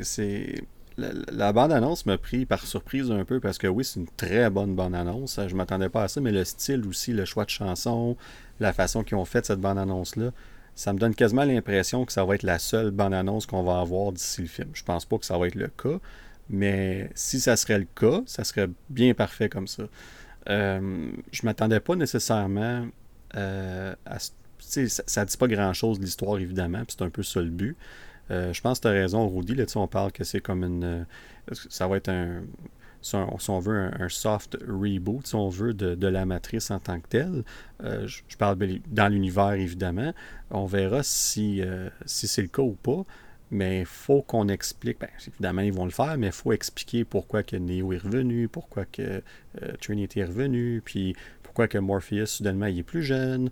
Il y, a- plein de, de- questions comme ça qu'on qu'on a évidemment sans réponse. C'est ça qui ça qui va rendre le, film intéressant d'avoir ces réponses-là. Mais un peu comme toi, Rudy, puis aussi Kenton, ça fait longtemps ces films-là. Moi, je suis un, un énorme fan du premier film. Euh, c'est un film tout simplement exceptionnel qui a pris tout le monde par surprise, qui était euh, c'était du jamais vu. Euh, les effets visuels, les effets spéciaux, le style d'action et tout ça. C'était vraiment euh, l'histoire tellement complexe, évidemment. Puis ce film-là, au début, avait été fait pour être un seul film, si on veut. Il y avait une petite ouverture à la fin, mais ça finissait pas nécessairement pour qu'il y ait des suites. Le succès énorme du premier film a évidemment poussé à des suites. Pour ce qui est du deuxième, je l'ai vraiment aimé. Il n'est pas aussi bon que le premier, même si je trouve qu'il y a certains moments dans le deuxième qui sont les meilleurs moments de la trilogie au complet. Je pense d'ailleurs à la scène euh, euh, sur l'autoroute. Pour moi, c'est vraiment la meilleure scène d'action des trois films euh, combinés. C'était tout simplement superbe. Euh, et le troisième film, ben, c'était bien, mais on, sans être méchant, on l'oublie facilement. Puis je comprends ce qu'ils ont voulu faire. Ils ont voulu montrer l'autre côté un peu plus, c'est le côté plus réel, si on veut, l'autre côté de la matrice. Mais je pense qui intéressait les, les gens vraiment, c'était vraiment d'être dans cet univers-là de la matrice en tant que tel. Puis c'est ce qui a un peu euh, peut-être joué contre euh, le, troisième film. Puis la fin qui était un petit peu euh, particulière. Mais je pense que les gens ne s'attendaient pas vraiment à ce que ça finisse un peu comme ça. Mais, mais bref, tant d'années plus tard, pourquoi est-ce qu'on fait une suite? Évidemment, je pense que je pense l'argent, c'est la réponse numéro un. Mais aussi, de ce que j'ai compris, le- maintenant réalisatrice, euh, ça fait des années qu'elle qu'elle travaillait sur cette histoire-là. Ben, une histoire plutôt pour une suite. Puis finalement, ils ont tombé sur, euh, sur cette histoire-là que, qui ont dit Waouh, je pense que ça pourrait faire un bon film. Évidemment, Keanu Reeves et la plupart des gens, sauf euh, Lawrence Fishburne, qui devrait pas revenir, à moins que ce soit une surprise dans le film, mais devrait pas être là. Mais pour la plupart des gens, plusieurs des acteurs reviennent pour ce film-là. Donc, clairement, ils ont vu quelque chose d'intéressant dans ce film-là. Sinon, c'est bien beau l'argent, mais la plupart de ces acteurs-là, où ce qu'ils sont rendus, si euh, c'est pas intéressant, ils peuvent passer à un autre projet. Puis, euh, euh, Kenton, quand tu parles de Keanu Reeves, qui est quasiment rendu comme un grand-père, puis c'est, c'est, fascinant que dans les films de Matrix, je trouve, pas Matrix, excusez-moi, de John Wick, je trouve que c'est un peu ce qui fait le charme de ces films-là. C'est que oui, c'est l'action est superbe et tout, mais quand il se bat, tu vois que tu vois qu'il est fatigué, tu vois qu'il est essoufflé. Puis ils, mettent l'emphase là-dessus, tu sais, comme constamment qu'il se pousse dans le film, euh, parce a pas le choix, il y, a, toujours du monde euh, après lui, tu sais. Fait que ça fonctionne dans ces films-là. Est-ce que ça va fonctionner dans, le, quatrième Matrix? On verra bien. Mais bref, euh, moi j'ai j'ai adoré la bande-annonce. Comme vous tous, je pense que je vais aller voir ça évidemment. Ça sort juste avant Noël, le 22 décembre. D'ailleurs, c'est très près de No Way Home, qui va être le 17 décembre. Donc, deux gros films dans le temps des fêtes. La seule chose pour euh, Matrix Resurrection, c'est qu'il va être disponible aussi sur HBO Max la journée même, ce qui est encore rendu aujourd'hui, je pense c'est un peu une erreur, mais en même temps, il avait fait l'entente pour l'anneau complet, donc ils doivent respecter ça. Euh, donc, je pense que ça va faire mal au box-office en général. Euh, mais écoutez, ça ne change pas le fait que c'est un film à voir sur grand écran, si possible, évidemment. Puis c'est le fun, mais si on va le voir au cinéma une fois, on peut le réécouter à la maison par la suite pour euh, mieux comprendre, parce que je suis certain qu'on va sortir de ce film-là, puis on va pas tout avoir compris le, concept du film. C'est, en général, c'est assez complexe, donc c'est bon de le réécouter à quelques reprises. Fait qu'on va pouvoir faire ça très rapidement de cette façon-là. Euh, mais pour ce qui est du visuel, les scènes d'action, ça a l'air vraiment superbe. On voit que c'est une coche au-dessus, évidemment, que les effets spéciaux qui ont évolué, puis tout ça. J'ai vraiment hâte de voir ça. Donc, euh, pour ce qui est de euh, Matrix, je pense que ça, conclut bien ça. Et là, ben, on va aller avec une bonne annonce qui est sortie hier, dans le fond. Et je parle bel et bien de, de Hawkeye ici. Oui, et je ne voulais pas le dire, là, faut que je fasse attention. Kev, écoute, j'ai j'ai trouvé scène en particulier de Hawkeye. j'ai déjà des, des, inputs et j'aimerais vous la faire entendre. Um, exclusivité, Nerdverse. No, wait, no, Hawkeye, Hawkeye, wait, you're leaving? Well, yeah, I mean, I need my arrows. It's kind of my thing, right? You guys got this. How many arrows did you bring? All of them, like 11. Alors. C'est une exclusivité, ça? Wow. Oui, exclusivité. Nerdverse. Non, si vous. Un, sketch que j'ai toujours trouvé très, très, très drôle, le Saturday Night Live, euh, avec euh, euh, faisant son propre rôle Hawkeye. Et puis, il arrête pas de rire, un peu comme moi, j'ai ri toujours d'Hawkeye euh, dans cet épisode, dans, ce podcast. Que quand il n'y a plus de, plus de, flèches, il est inutile. Euh, mais c'était ça. C'était ma petite exclusivité nerveuse. ben, ben, tu parles de quand il n'y a plus de flèches qui est inutile. Puis une des raisons pourquoi beaucoup de gens pensent ça, parce que tu es loin d'être le seul qui pense ça, mais c'est que dans les films, oui, on l'a vu, mais c'était vraiment un personnage secondaire. On a essayé d'y mettre un, petit, euh, peu plus de, profondeur à son personnage en, y achetant une famille dans le, deuxième Avengers, le Age of Ultron. Puis ça rendait ça un peu plus intéressant, évidemment. Puis là, ça, ça l'a suivi le personnage euh, à travers les, films par la suite. Il y a un rôle un peu plus présent, un peu plus euh, prédominant dans Avengers Endgame. Ça, c'était vraiment intéressant de voir ça. Puis de, voir son côté Ronin aussi, qu'on a à peine vu dans Avengers Endgame, puis qui était pour moi une des très bonnes scènes du film. Puis j'aurais aimé ça qu'on en sache plus, mais euh, avec la série Hawkeye, ça va être une des choses qu'on va revenir dessus si on veut. on le voit dans la bande-annonce d'ailleurs que quelqu'un qui se retrouve avec Kate Bishop, mais se déguise en, en Ronin, puis tout ça. Mais on voit aussi l'impact que ce qu'il a fait en tant que Ronin ben, l'impact que ça amène sur lui. Il va être pris à rester à New York euh, quelques jours euh, pour figurer tout ce qui se passe et tout ça. Puis on va voir qu'il y a beaucoup de gens qui lui en veulent. puis, puis on... mais, pas juste ça aussi. C'est, ce que j'aime de la bande-annonce, oui, il y a le côté de Noël qui est toujours évidemment intéressant, puis ça, change un peu. Euh, pour Marvel, c'est vraiment, vraiment le premier show, euh, première série, premier projet, si on veut, avec à l'allure de Noël, si on veut, puis tout ça. Euh, mais ce qui est vraiment intéressant, je trouve, c'est que, puis les gars, corrigez-moi si, si je me trompe ou si vous n'êtes pas d'accord, mais quand on a eu la bande-annonce pour Falcon Winter Soldier, on s'est tous dit Ah, ça va être un, genre de body cop, là, une, une comédie d'action, euh, euh, ça va être la relation entre les deux, ça va vraiment être très drôle, puis tout ça. Puis ça l'était quand même jusqu'à un certain point, mais c'était un peu. Exactement, c'était pas ça le but principal de la série. C'est un peu plus sérieux qu'on s'attendait. Quand on regarde la bande-annonce de Hawkeye, je pense vraiment qu'on va avoir ce style-là entre lui et Kate Bishop. On le voit tout de suite, comme la bande-annonce ne se prend pas très au sérieux en partant. Et, ce que moi, ce qui m'a frappé aux yeux le plus, c'est à quel point que les images qu'on a vues, c'est basé sur le comic book, la BD de Matt Fraction de Hawkeye qui est sorti en 2012 puis qui a continué jusqu'en 2015. Je pense que c'est la première fois que Marvel s'inspire autant d'une bande-annonce, euh, excusez-moi, d'une euh, d'une BD, de l'histoire d'un comic book. Euh, d'habitude, ils prennent des petites idées ici et là, puis ils montrent leur propre histoire. Puis même dans la série, je suis certain qu'il va y avoir des choses qui vont être très différentes de l'histoire de Hawkeye euh, euh, de Matt Fraction. Mais il y a tellement de, détails, c'est incroyable. Juste, on, le voit à un moment donné, il parle à ses enfants, puis il y a les appareils auditifs dans ses oreilles, ce qui veut dire qu'il y a de la difficulté à entendre. Ben, c'est un des aspects principaux de cette bande, bande dessinée, de ce comic book-là. Fait qu'on euh, le voit dans cette, dans cette bande-annonce-là. Puis évidemment, on voit les.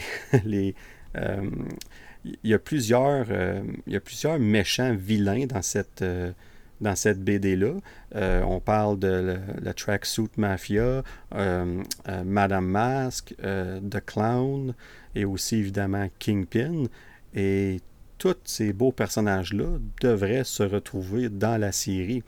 Fait qu'on va vraiment mettre le focus là-dessus. Euh, puis d'ailleurs, j'ai vraiment hâte, les gars, que vous voyez euh, la tracksuit Mafia. Là. Vous allez, euh, je pense que ça va être un aspect très comique de la série. En tout cas, pour moi, pour la BD, c'était vraiment une des, un des aspects qui m'a vraiment fait rire. Fait que tu me donnes le goût, en tout cas. Tu me donnes le goût de lire la BD, ce que je vais peut-être faire tout de suite après cet épisode. Ah, elle se lit très, très bien. Il y a beaucoup de de back and forth, de retour en arrière, puis tout ça. Puis je pense que même dans la série, on va le voir. On va voir Hawkeye. On, va, on devrait voir un retour aussi euh, quand il était Ronin pour expliquer un peu ce qu'il a fait, puis tout ça.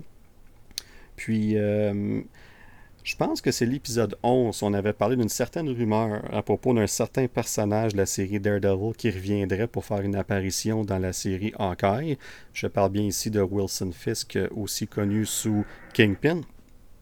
Mais là, c'est ben, c'est pas confirmé dans la bande-annonce, évidemment, mais je, peux confirmer euh, qu'il va être non seulement présent dans la série, mais il va être un peu plus présent qu'on pensait. Il va avoir un rôle un peu plus important qu'on pensait. Et c'est évidemment le même acteur, Vincent D'Onofrio, qui va revenir.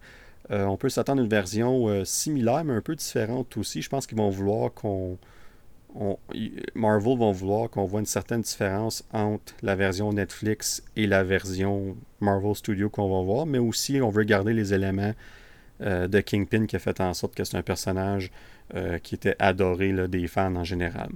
Fait que ça va vraiment être intéressant de voir le lien de Kingpin. Moi, j'ai vraiment l'impression que dans soit la fin de l'épisode 4 ou peut-être 5 ou peut-être même 3, peu importe, euh, qu'on va voir la révélation de Kingpin. Ça va être le gros moment, un peu comme dans WandaVision quand on a vu, quand on a vu euh, euh, Pietro, là, Quicksilver, qui est apparu à la porte, là, puis tout le monde capotait, puis ça s'est avéré être un, une roche dans l'eau, finalement. C'était Ralph Boner. C'était même pas euh, c'était même pas Quicksilver, mais moi j'ai vraiment aimé ça, le, petit twist qu'ils ont fait avec ça. Euh, dans le cas de Kingpin, euh, ça va être une, grosse révélation pour ceux qui s'en attendent pas. Puis même ceux qui s'en attendent, ceux qui nous, qui nous écoutent, ben, tu sais, dans le fond, oui, il n'y a pas de confirmation, vous le savez parce qu'on vous le dit ici, mais ça reste que c'est jamais 100% confirmé. Donc une fois qu'on le voit, sur écran. C'est là qu'on a notre confirmation officielle. Euh, ça va vraiment être intéressant. Euh, je, vais prendre prendre une petite pause ici parce que je parle beaucoup depuis tantôt. Fait que Kenton, euh, Hawkeye, tu as vu la bande-annonce? J'ai une petite idée de tes, tes opinions, mais t'en penses quoi de la bonne annonce et aussi de tes attentes pour la série?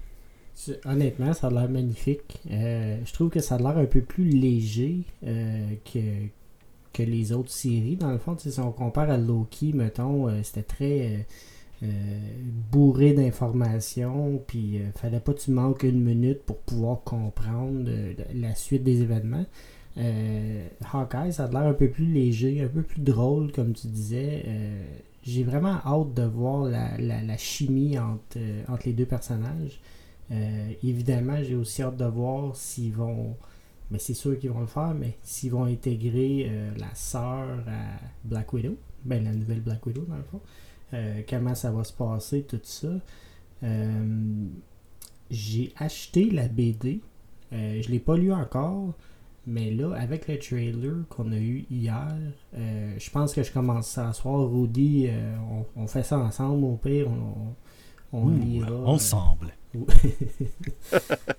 mais, euh, mais non, je suis vraiment excité de voir euh, cette série-là. Euh, mise à part Loki, que vraiment. Mais c'est un, autre niveau dans le fond. C'est sûr que Loki, ça va être extrêmement dur à battre à cause de toutes les. toute l'information dans le fond qu'on a eu par rapport au multiverse, toutes les explications. mais je pense que Hawkeye risque d'être euh, dans mon top 2. Fait que j'ai hâte de voir. J'ai vraiment hâte de voir. Puis le thème de Noël aussi, en même temps qu'ils ont gardé, je trouve que ça, ça l'aide à l'aspect de, garder ça léger puis plus euh, festif, si on veut. Fait que non, je suis vraiment, euh, vraiment hâte de voir ça. Ouais, puis je pense que c'est un bon, tu l'as bien dit, festif, léger. Dans le temps de Noël, les gens vont être, vont contents de voir ça. Puis, faut pas non plus. Euh, euh, je suis 100% d'accord avec euh, ce que tu as dit, Kenton, par rapport à ces, aspects-là. Mais il va y avoir aussi des aspects un peu plus, évidemment, sérieux, puis un peu plus émotionnels, si on veut, dans la série. Tu as parlé de Yelena, la, sœur de, de Natasha. C'est clair qu'elle va être présente dans la série. Sous quelle forme, on ne sait pas si ça va être juste un, caméo, un épisode, ou ça va faire partie de la série en général. Euh, mais on va l'avoir à un certain point. Euh, donc, ça va. Il y a beaucoup de petites surprises et de peut-être plus grandes surprises aussi qui attendent les, les, fans avec cette série-là. Je pense que ça va être un gros hit. Puis Rudy, ben, je pense que toi aussi, là, on en a tous parlé hors honte, mais je, pense que tu as hâte aussi, hein, si je ne me trompe pas. Oui, ben, très pertinent, mon cher Watson. Euh, comme toujours, là, je parle de Kenton. Watson, Kenton. Oh, je trouvais ça ressembler. Mais euh, oui, non, moi je suis vraiment intéressé, intrigué.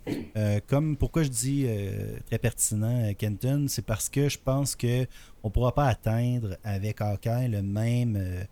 Encore une fois, je vais le sortir, le fameux mot épique. le côté épique de, de, Loki qui vient toucher vraiment tout le multivers et toute la vision de la phase 4, etc. Euh, à moins qu'on soit surpris, là. Mais on parle ici vraiment de quelque chose d'un peu plus léger, mais ça ne veut pas dire que ça sera moins bon pour autant. Il y avait, il y avait un drôle de feeling de Home Alone.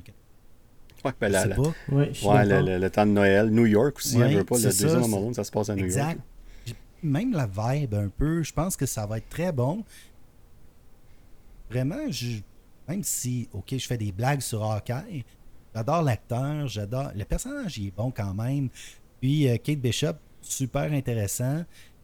J'ai vraiment hâte. J'ai vraiment hâte. Puis euh, ça va être un feel-good movie, ben série dans ce cas-ci. Euh, je pense même que ça va, ça va encore plus, plus expression, mais pogné que WandaVision. Était vraiment une expérience, même si j'ai adoré ça quand même euh, top 2, je sais pas. Je peux pas. Je suis pas prêt à dire ça encore, par contre, parce que c'est comme n'importe quel film de Noël. Hein. On sort un film de Noël, on s'attend pas à ce que ce soit un film d'Oscar. Là, il y a clairement, clairement une, vision Noël dans cette vision-là. J'espère que ça ira pas trop dans ce sens-là. Pour une fois, je suis positif. Tu veux, juste me le laisser? Mais là, c'est moi l'avocat, l'avocat de Constantine. Fait que, euh, je, euh, l'avocat de Kinou. Euh, mais oui, euh, je pense que j'ai un, j'ai, un préjudice, ou pas un préjudice, je suis péjoratif envers Hawkeye. Euh, le Biaisé. personnage. Oui, biaisé. Oui, biaisé. Euh, c'est un bon mot. Alors, euh, pour une fois, hein, je pense que tu m'as dit dans un commentaire hors onde que c'est important que qu'on mette des vraies émotions sur la table. Puis là, j'ai quelque chose de négatif à dire. J'aimerais ça que vous m'écoutiez. Alors, euh, c'était. euh, merci. Merci beaucoup pour cette performance, Rudy. De rien, de rien. Ça fait plaisir. Alors. God. euh, j'ai des Oh, voix qui me Tu sais, quand parlent. c'est rendu que tu te réponds toi-même, euh, chers auditeurs, il est temps que tu euh, t'ailles chercher de l'aide un peu. Je dis ça de même ouvertement. On juge. On va t'aider. Rudy. On ça. va t'aider. De- c'est des variants de moi qui parlaient. c'est c'est- il y en a plusieurs ici. Ah. Euh, mais oui, euh, euh, non, je, je- honnêtement, là, pour moi, le trailer, euh, c'est un 8 sur 10. Euh, J'ai hâte, mais je pense pas que ça va être plus grande série, mais ça va être une très bonne série. Non, puis un dernier petit détail avant qu'on passe à notre main event. Euh, dans la bande-annonce de, de Hawkeye, on, on voit aussi à quel point que ça, a rarement l'air d'aller bien pour lui. tu sais. On dirait qu'il il se fait soit tirer dessus, il se fait frapper, il tombe en bas d'un building. À un moment, on voit s'asseoir, puis il y a comme un sac de, de poids gelé, ou je sais pas trop. Là, il se met ça sur le front, puis il y a toujours des cicatrices dans le visage, puis ça reflète exactement euh, le, le Hawkeye de, de cette BD-là de Matt Fraction. Fait que vraiment, ils vont chercher l'essence du personnage. Euh, fait que bref, j'ai hâte de voir où ce que ça va mener. Et n'oublions Mais- pas Pizza Dog. Oui, Pizza Dog qui va être un très gros euh, personnage dans le film, dans le, la série, je devrais dire, excusez-moi. On l'a très peu vu dans le, on l'a très peu vu dans la bande-annonce, mais c'est certain que il y a eu, euh, il est très populaire à travers la- cette version-là dans, dans les comic books. Fait que j'ai hâte de voir ce qu'ils vont faire avec, évidemment, dans la série. Mais là, on va se diriger euh, vers notre notre, euh, notre main event de la soirée, si on veut. Et on parle ici, évidemment, euh, on a finalement vu, on- ben, ça fait déjà quelques semaines déjà, même Rudy l'a vu deux fois, mais on va finalement parler de Shang-Chi. It's Shang-Chi. Shang-Chi. Ah, Ici- je me suis trompé. Oui, oui c'est Shang-Chi, je pense. Regarde, on va le Shang- répéter deux Shang-Chi. petites secondes. It's Shang-Chi. Shang-Chi, Shang-Chi. Shang-Chi. De la fond, c'est drôle parce que nous, on dit tout comme elle. Tu sais, lui, lui, il dit vraiment la façon que ça doit être dit, mais personne ne va jamais le dire comme ça. Puis nous, on le dit vraiment comme Katie, qui est le personnage de Aquafina, comme Shang-Chi. Je vous ai mis juste une petite partie là, pour pas vous enlever là, punch là, quoi que ce soit. Une scène qui est quand même assez drôle. Ouais, ben c'est ça. Mais avant qu'on aille dans les détails du film, évidemment, comme qu'on fait toujours, on aime parler euh, de- des chiffres un peu, comment est-ce que ça a fait au box-office, puis tout ça. Et euh, veux pas, c'est une crainte par rapport au euh, variant Delta, entre autres, qui était en force aux États-Unis. Euh, évidemment, euh, certains films avant ça qui avaient vraiment pas fait fureur euh, au cinéma. Je pense entre autres à The Suicide Squad, euh, entre autres, et quelques autres sites aussi. Mais là, Free Guy a donné un, certain euh, espoir, si on veut, avec euh, de bonnes performances dans les circonstances, évidemment. Et finalement, euh, Shang-Chi est sorti le jeudi soir, le 2 septembre. Et c'était le grand week-end, évidemment, de septembre avec la fête du travail le lundi et tout ça. Mais si on compare un week-end de trois jours, il a été cherché 131,5 millions, ce qui est assez exceptionnel dans les circonstances.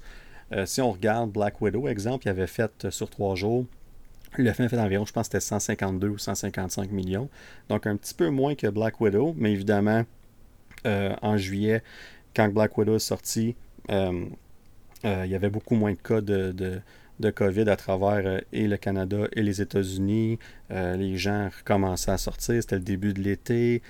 Les gens n'avaient pas vu de film de Marvel au cinéma depuis plus d'un an. Un enfant, même deux ans, je devrais dire, depuis Spider-Man No Way Home. Euh, C'était la euh, première occasion de, des gens de sortir dans le fond. Je pense que c'est pour ça qu'ils ont été en masse. euh, Ben oui.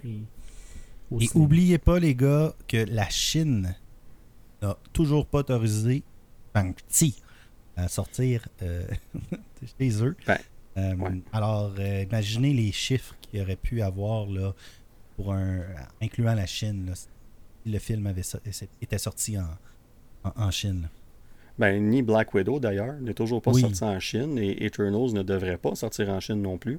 Euh, tous pour des raisons différentes, puis on va, on va pas aller en détail sur ces raisons-là, euh, mais c'est un peu anormal pour les films de Marvel. C'est un très bon point que tu amènes, Rudy, parce que c'est euh, la Chine, là, le box-office en Chine, va, en général, pour un film de Marvel, euh, on parle d'un 15 à 20% du box-office total qui va se chercher en Chine. Euh, donc, on parle d'un film d'un milliard, exemple euh, Captain Marvel ou bien Spider-Man Far From Home, qui ont fait juste au-dessus d'un milliard. Bon, on parle de, presque 200 millions, là, 150 à 200 millions faciles qu'on enlève à ce total-là. Donc, on rajoute ce 15 à 20 %-là et à Black Widow et à Shang-Chi. Ben, c'est c'est une autre histoire. c'est pour ça quand je dis dans les circonstances, oui, je parle de, de COVID, je parle de la pandémie, évidemment, je parle de tout ça, mais ça, c'est un très bon point que tu amènes. Euh, ça l'affecte le box-office international. Euh, mais écoute, peu importe, c'est une bonne nouvelle parce que sur le grand week-end de 4 jours, on, on- parle de 94,6 millions. Ben, c'est pas compliqué. C'est le plus grand euh, week-end à vie pour un film au cinéma pour ce week-end-là. là. On- le record, je pense que c'était de 31, 30 ou 31 millions euh, pour un film d'Halloween qui avait sorti dans les années 2000. Euh, fait que c'était vraiment un record, euh, je ne vais pas dire facile à battre parce que clairement personne ne le battait. Mais le film a été mis là entre autres pour ça. Et aussi, il n'y a pas de film qui sort dans les prochaines semaines. Donc, ce qui va aider Shang-Chi pour les prochaines semaines, c'est qu'il n'y a pas de, de- compétition. On parle, le prochain film de compétition, si on veut, ça va être Venom le 1er octobre. Puis là, après ça, le mois d'octobre, il est rempli. On parle de Venom le 1er, on parle de euh, No Time to Die, le prochain James Bond le 8. Euh, ensuite, le 15 novembre, on a Halloween Kills, justement. Euh, la suite du Halloween de quelques années qui avait été un très gros succès. Et évidemment, on a aussi euh, Dune le 22 octobre. Puis après ça, on a Eternals en début novembre. Donc, il y a beaucoup de films qui s'en viennent après ça. Fait que je pense que Shang-Chi profite de ça un peu. Puis c'est tant mieux pour, euh, pour tout le monde parce que ce film-là mérite d'être vu au cinéma. Ce film-là euh, mérite d'être vu plusieurs fois, je crois. Là, on est rendu en, en date du 13 septembre, donc d'hier. En 12 jours, on est rendu à 257,6 millions au niveau mondial. C'est très bon, c'est même, je dirais, exceptionnel dans, les circonstances. Euh, si on va sur Rotten Tomatoes, le, le audience score, donc dans le fond, le score pour euh, euh, les, les- fans, les, les- spectateurs et tout ça, on parle de 98%.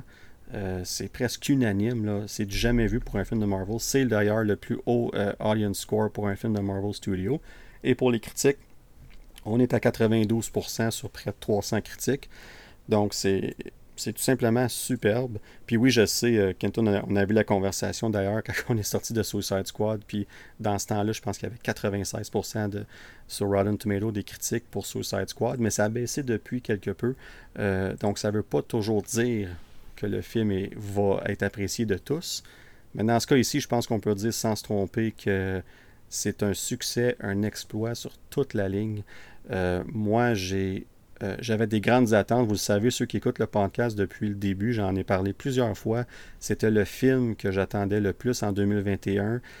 C'est sûr que Spider-Man No Way Home la cote pas mal pour différentes raisons. Mais j'avais hâte de voir Shang-Chi. J'avais confiance que ce film-là serait vraiment quelque chose de spécial. Mais même à ça, je ne m'attendais pas aux résultats qu'on a vus sur les écrans. Euh, ça m'a surpris de la plus belle des façons. C'est un film, euh, c'est un, un film qui est beau, euh, visuellement parlant, mais aussi les personnages, la relation entre les différents personnages, le, réalisateur qui est euh, Destin Daniel Creighton, qui est un de mes, mes réalisateurs que je commence à découvrir de plus en plus pour des films, exemple Just Mercy, puis Short Term 12 aussi. C'est des films qui sont très axés sur les personnages, puis tout ça. Puis on le voit dans le film, malgré qu'il y a beaucoup d'action, puis d'effets visuels spectaculaires et tout ça.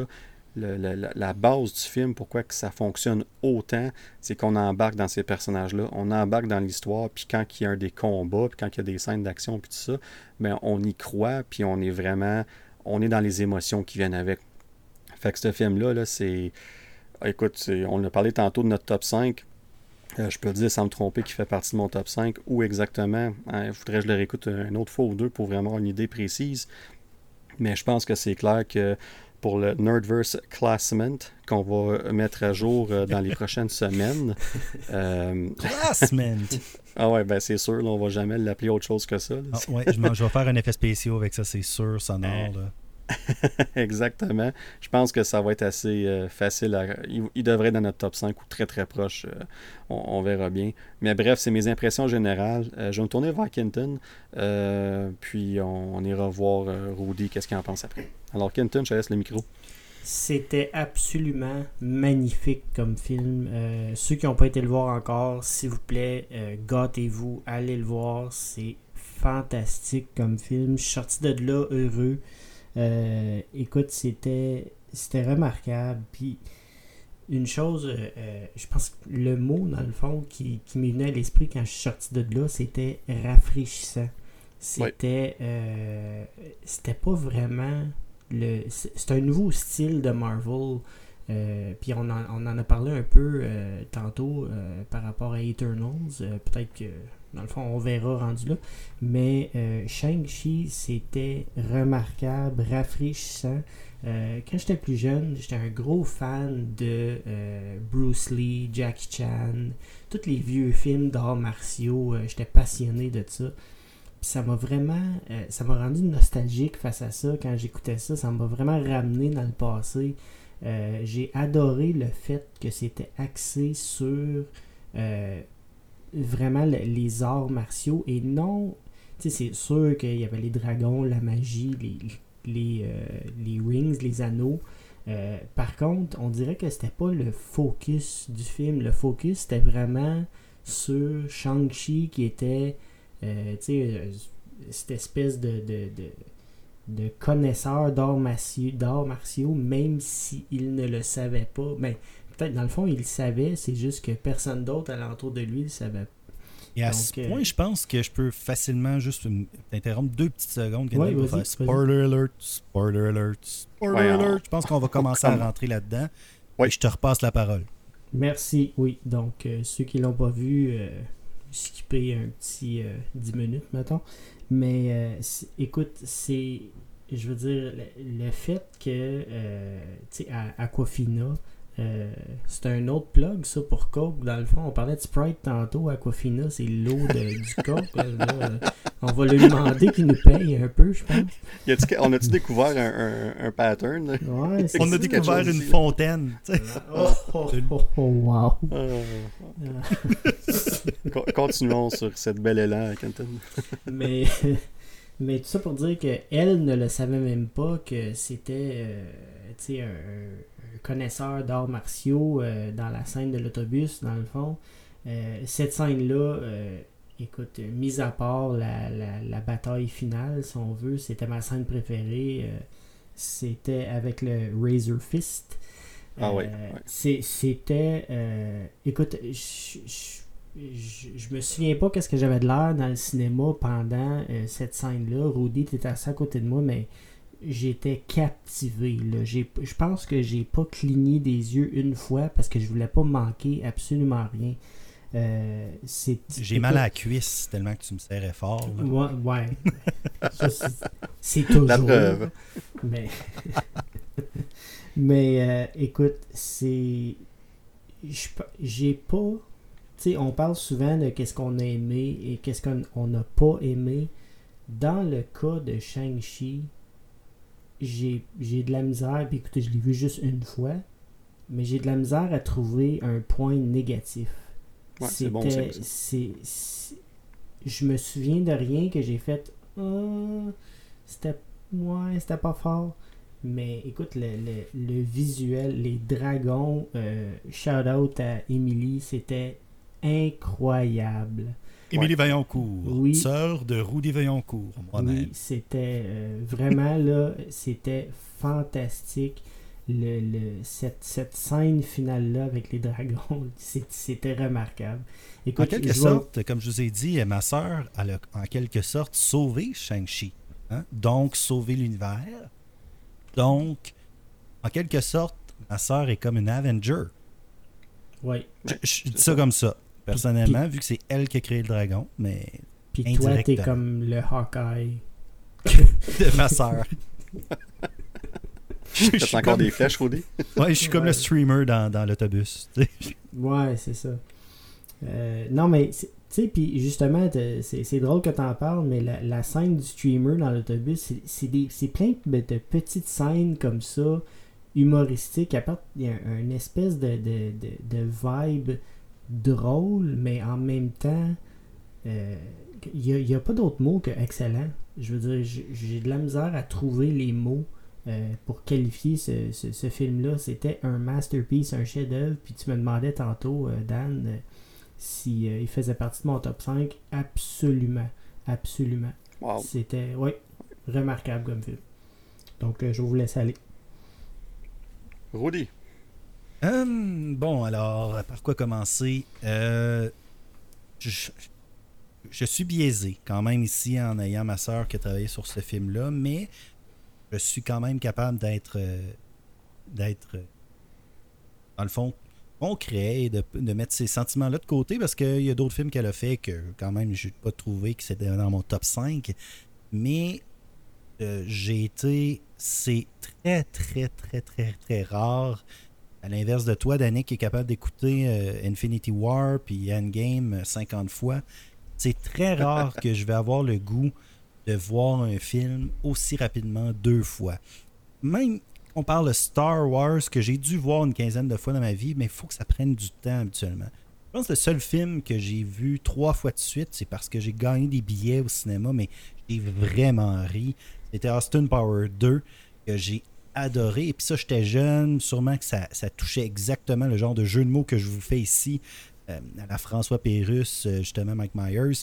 C'était le genre de film- on pourrait te réciter ces films-là euh, du début à la Ah fin. oui, j'ai dû, j'ai dû écouter ça vraiment beaucoup. C'est très rare, par contre, que j'écoute un film deux, trois, quatre fois et j'avais le goût de retourner voir le film dès qu'il a fini.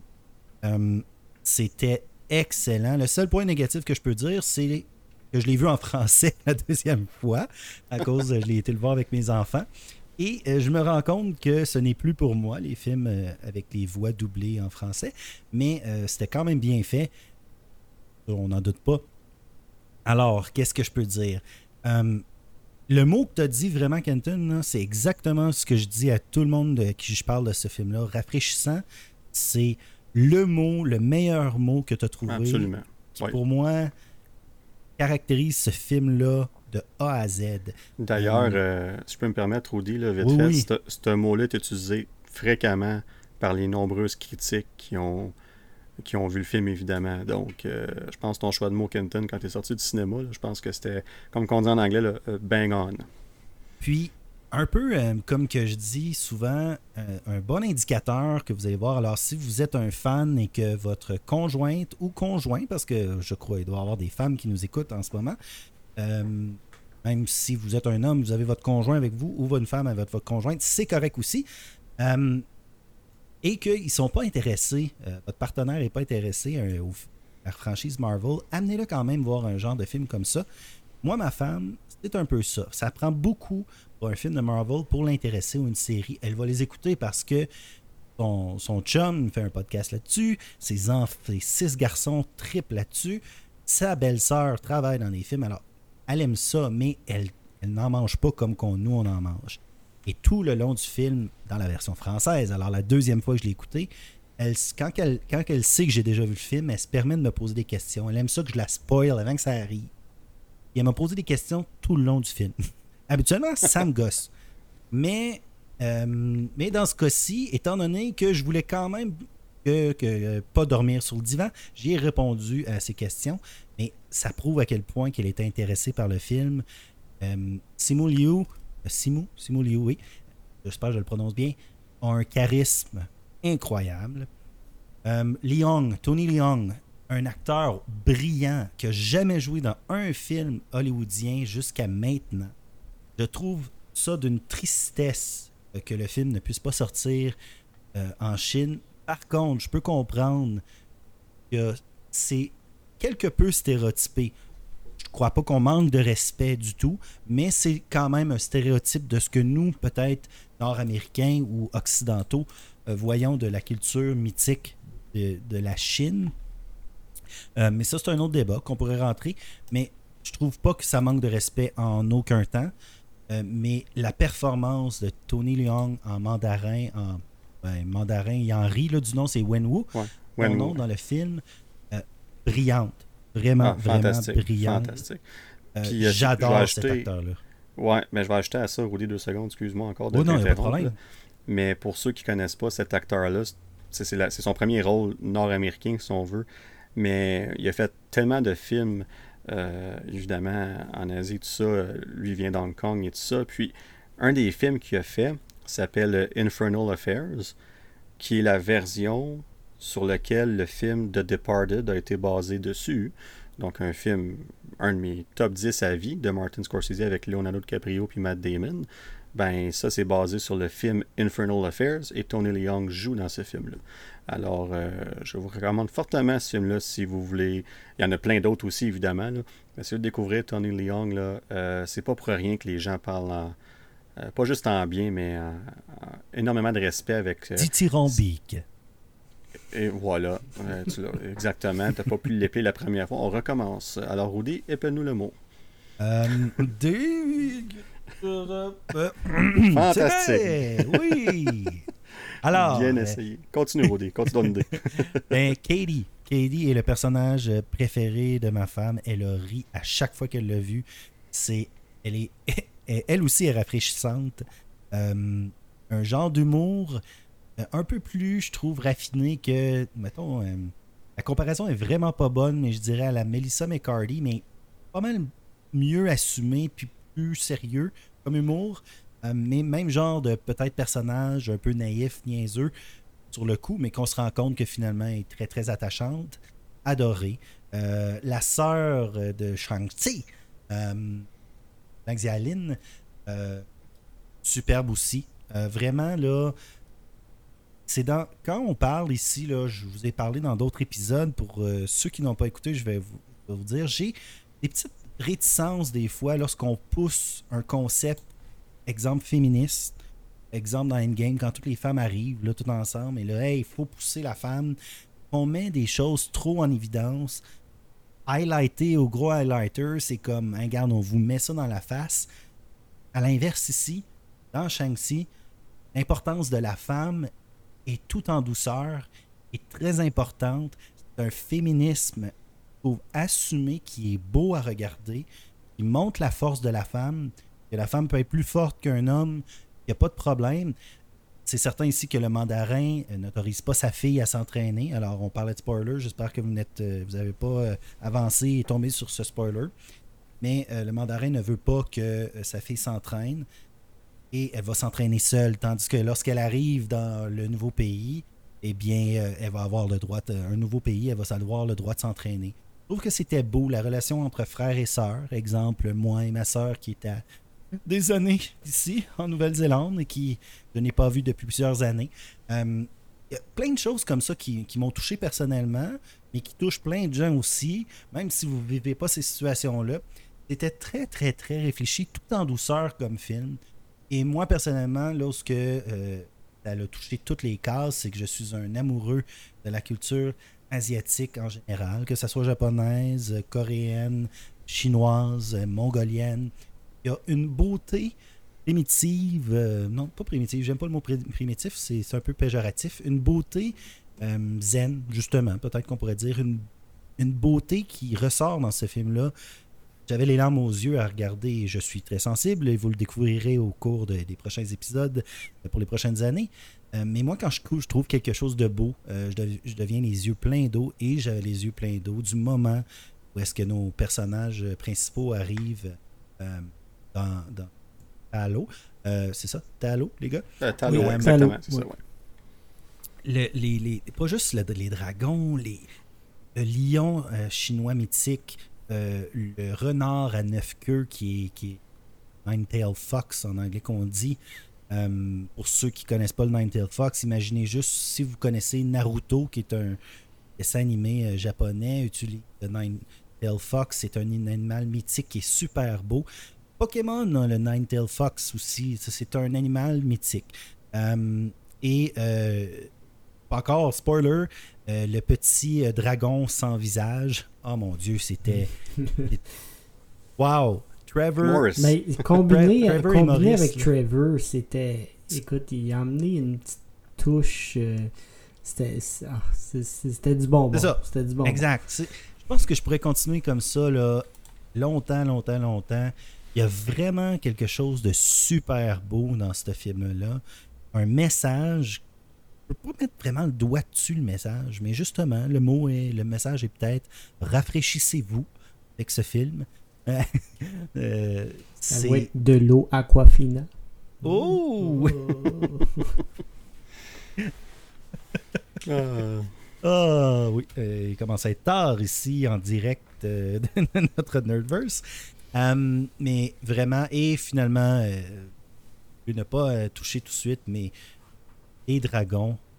Mon Dieu, Émilie, euh, ma soeur, je t'aime, je suis fier de toi.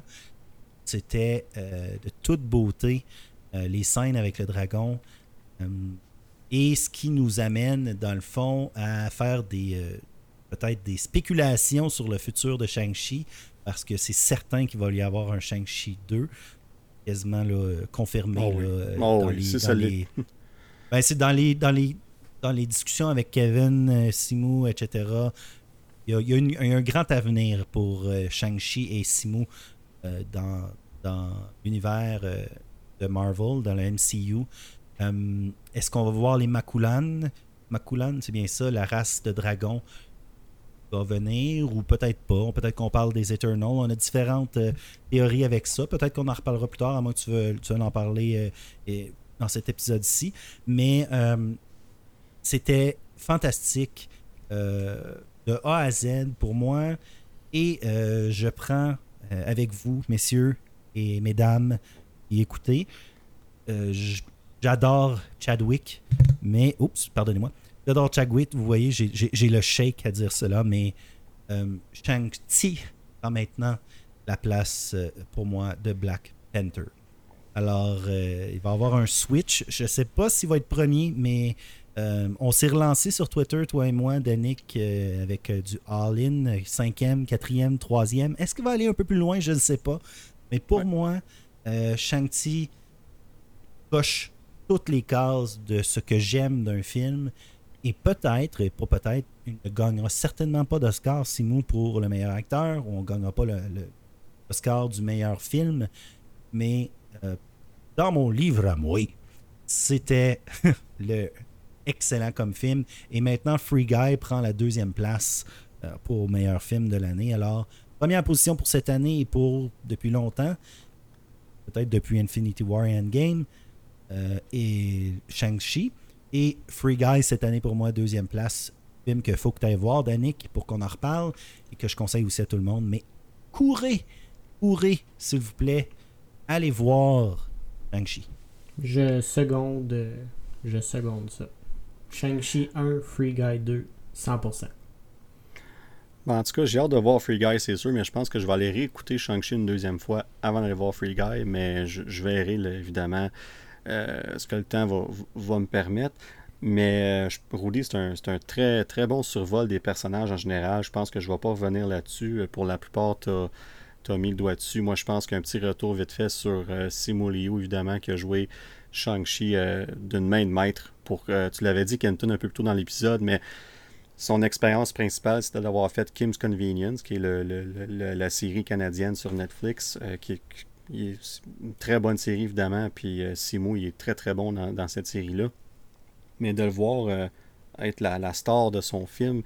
Puis certaines personnes avaient peur, je pense, que Tony Leung, donc Wenwu, prenne le dessus sur euh, Simu, sur Shang-Chi dans le film. Puis d'une façon, c'est un peu ça que ça devait être au début, parce que l'histoire, en gros, c'est vraiment euh, le, fils qui est dans, dans l'ombre, euh, la très grande ombre de son père, si on veut, puis qui veut se, cacher de ça, puis s'en sortir de ça. Puis son père prend tellement de place.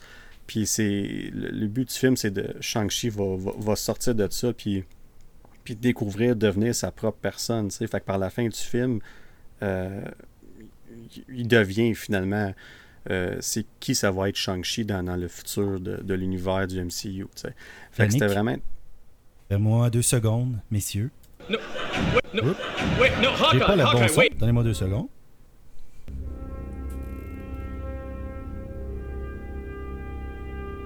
C'est le temps de la question geek.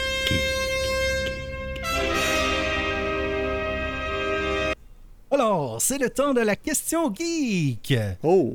Oui, j'ai eu un petit peu de, de scotch tape sur mon clavier. J'ai pris avec deux touches. Alors, un vrai, vrai geek. Un vrai geek fait des petites erreurs des fois. Alors, ma question geek, on parle de Simuliu. Alors, qui, messieurs, d'après vous, était supposé jouer Shang-Chi il y a de ça très, très, très, très longtemps dans un autre univers? Hmm, c'est une bonne question, ça. Je sais qu'il y avait des un projet de Shang-Chi, là, quoi, une bonne quinzaine d'années passées, je pense. Peut-être ben, peut un peu moins que ça, là, mais... Je vais vous donner un indice. Oui, je vais Le dire- personnage de Shang-Chi, selon vous, a été basé sur qui? Pas sur Bruce Lee. Ouais, c'est Bruce Lee. Alors, Kenton, droit de réplique. Quel acteur aurait pu jouer Shang-Chi il y a environ de cela euh, dans les années 90, avant de mourir? Ben, ça, c'est sûr que c'est Bruce Lee. C'est Non. Non, non, Non, c'est vraiment réplique. Brandon. Lee. Brandon Lee. Exactement. Ouais. Alors, euh, pour la réponse de la question geek de cette semaine, euh, Brandon Lee a eu une rencontre avec Stan Lee. Alors, Stan Lee a, a confirmé ça avant euh, sa mort. Euh, c'est- c'est c'est reconnu. A eu un meeting avec euh, le, le fils de Bruce Lee, Brandon, juste avant même que sa carrière soit vraiment là, euh, lancée et qu'il fasse de Crow. Et malheureusement, que les Corneilles, euh, malheureusement, le mangent par la suite parce que décédé sur euh, Le plateau de tournage, ouais, c'est bien oui, ça. de- oui, le- Ouais. oui, mais, le euh, tournage du film de Crow. Ouais, c'est vrai que la fin était abrupte. hein. Il est mort sur un plateau.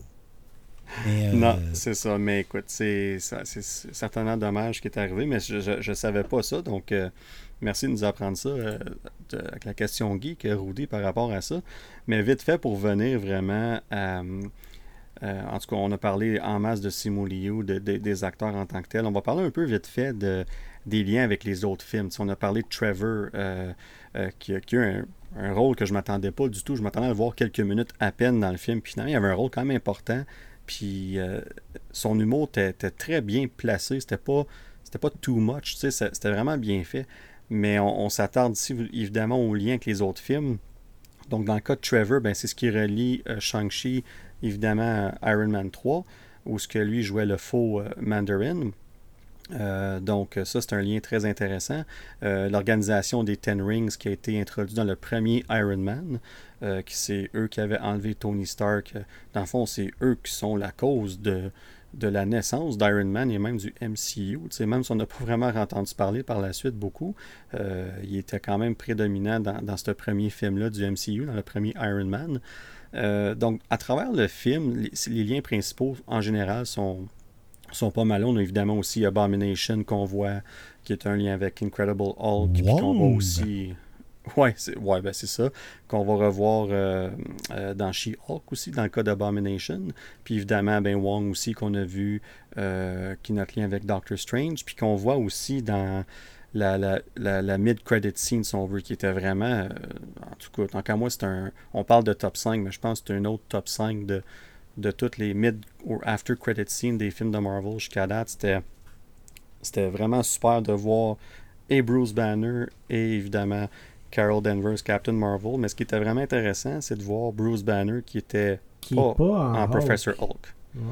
Euh, Mais il y avait encore son, euh, son, son écharpe là, Attelle. pour, pour le merci pour le pour le bras. Là. Fait que clairement, son bras est encore euh, blessé de, du, euh, du snap dans Avengers Endgame. Mais comment est-ce qu'il est redevenu euh, Bruce Banner? Ça, ça va vraiment être intéressant. Puis évidemment, on va voir euh, Bruce Banner, euh, Mark Ruffalo dans la série She-Hulk l'année prochaine. Donc, on va sûrement avoir plus de réponses euh, là. Puis on va avoir les réponses aussi de pourquoi qu'Abomination. J'ai une théorie là-dessus, Dan, si tu me permets de t'interrompre deux secondes. Ben, certainement, vas-y. Moi, je pense que la raison pourquoi, puis on, dans le fond, on connaît pas la raison du pourquoi que euh, Hulk est de- redevenu Bruce Banner, mais je pense que le fait que euh, il va être dans She-Hulk, euh, ça coûtait trop cher de CGI pour euh, avoir un Hulk tout le long, dans le fond d'une émission de six euh, épisodes. Je pense qu'ils ont trouvé une façon de le ramener comme Bruce Banner pour que ça coûte un peu moins cher parce qu'on s'entend que CGI Hulk pendant 6 épisodes, ça va coûter extrêmement cher puis ils font pas autant d'argent avec, euh, avec les épisodes, avec les émissions dans le fond sur Disney Plus que les films. Euh, donc, c'est ma théorie. Euh, je ne sais pas si ça fait du temps. Je sais pas ce que tu en penses, mais euh, en tout cas. Ben, moi, j'ai une autre théorie. Ce serait que Bruce Banner était en train de devenir She-Hulk en prenant de l'estrogène. Alors, sa colère diminue. Fait qu'il redevient Bruce pour redevenir éventuellement She-Hulk. Alors, ça va dans l'air du temps aussi. Moderne. Alors, qui sait? Ben, moi, personnellement personnellement, j'aime bien la théorie de, de Kenton. Rien contre oui, non, théorie, non, Rudy, Kenton, là. pas mal plus Euh, ça. mais dans, dans- ta théorie est très bonne, Kenton. Je pense qu'une partie de la raison qui est sûrement ça. faut pas oublier non plus que dans She-Hulk, elle aussi va être CGI une partie de la série. Puis si on est pour revoir Abomination, lui aussi il va être en CGI une partie de la série.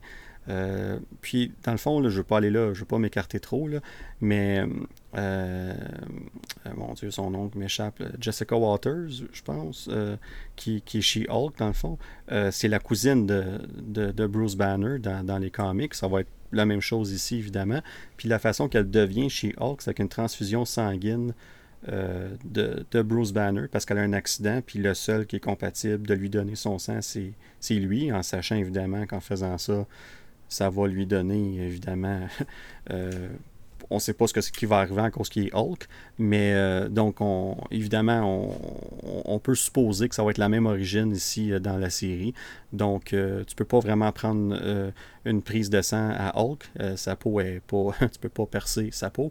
Donc je pense qu'ils ont trouvé, comme tu as dit, une question de budget, mais aussi une question d'histoire. Probablement qu'ils vont expliquer facilement qu'il est revenu comme Bruce Banner. Puis là, ben, il va arriver ce qui va arriver dans She-Hulk.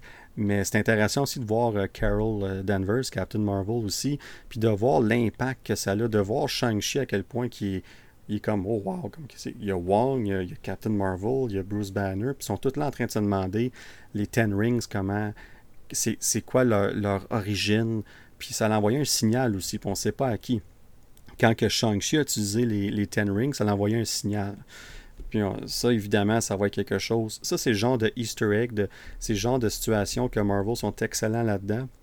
Ils vont lancer des choses euh, à gauche et à droite comme ça.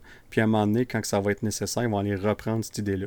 Fait que ça se pourrait que dans quelques années, dans un des films ou dans une des séries, il y a quelque chose qui va arriver, puis ils vont relier ça à ce moment-là. Mais euh, c'était vraiment le fun d'y voir, vraiment intéressant. Puis ça a vraiment, euh, je pense que c'est Bruce Banner qui dit Welcome to the circus, là, en parlant à, à Shang-Chi, bienvenue dans le cirque. Ben, dans le fond, c'est sa façon euh, méta un peu de dire euh, bienvenue avec les Avengers, là, tu sais. Oui. Fait que Et c'était juste super- pour ajouter sur euh, la théorie de Kenton, euh, petite précision que je viens juste de trouver, là, j'ai aucunement au courant de ça. On, on attribue à Tatiana, Tatiana Maslany, qui va jouer She-Hulk, Ouais. 10 épisodes. Alors, euh, on lui attribue 10 épisodes sur IMDb. Oui, ça va être 10 épisodes de 30 minutes à peu près, puis ça va être vraiment... euh, elle va représenter... C'est une, elle, c'est une avocate, puis euh, ça va être des différents cas euh, qu'elle va, qu'il va avoir d'épisode en épisode, puis évidemment, il va y avoir une, il va avoir une, une histoire qui va, se, qui va se, se tenir durant tous ces épisodes-là. Mais ça va vraiment être un autre... On parlait de style différent tantôt, mais je pense qu'ici, avec She-Hulk, c'est un autre style différent qu'on va avoir. Euh, D'ailleurs, on devrait voir Daredevil, euh, Charlie Cox qui va jouer euh, Matt Murdock dans cette série-là aussi. Alors, possiblement, en tout cas, on verra, mais possiblement. Bref, beaucoup de choses, on pourrait en parler encore des heures, parce que moi, Shang-Chi, j'ai adoré ce film-là. On en a parlé tantôt, vous avez été un peu plus en détail, les gars. Mais moi, euh, j'irai pas, euh, pas répéter évidemment ce que vous avez dit parce qu'on on- on partage toute la même opinion. Mais pour moi, c'était vraiment le- le- le- l'effet spectacle, l'effet euh, personnel, le, lien entre les personnages qui était super. Puis euh, pour moi, c'est de loin la meilleure action de tout film de Marvel confondu. C'était vraiment superbe, bien fait. On voit qu'il y a eu beaucoup d'attention au- à tous les petits détails dans, cette, euh, dans, cette, dans ce film-là. Euh, bref, c'était fantastique. Mais là, on prend en parler longtemps, mais je pense que le, le, temps avance aussi. Donc, ce qu'on va faire, c'est qu'on va passer à autre chose. Puis au pire, bien, on va reparler un peu lors du prochain épisode sur nos billets des choses qu'on va reparler. Bon, on viendra dessus en début d'épisode, mais on va passer à autre chose parce que là, on a, euh, on a la rumeur du Nerdverse qu'on doit parler, là, qui est assez intéressante. Rumeur. C'est quoi une rumeur? Hey, nos sons sont en feu. Même Hawkeye était tellement bon qu'on l'a eu deux fois dans l'épisode. Mais... Il y avait plus de flèches qu'on pensait. il était prêt, c'est ça. Je pense qu'il voulait, voulait faire sa place.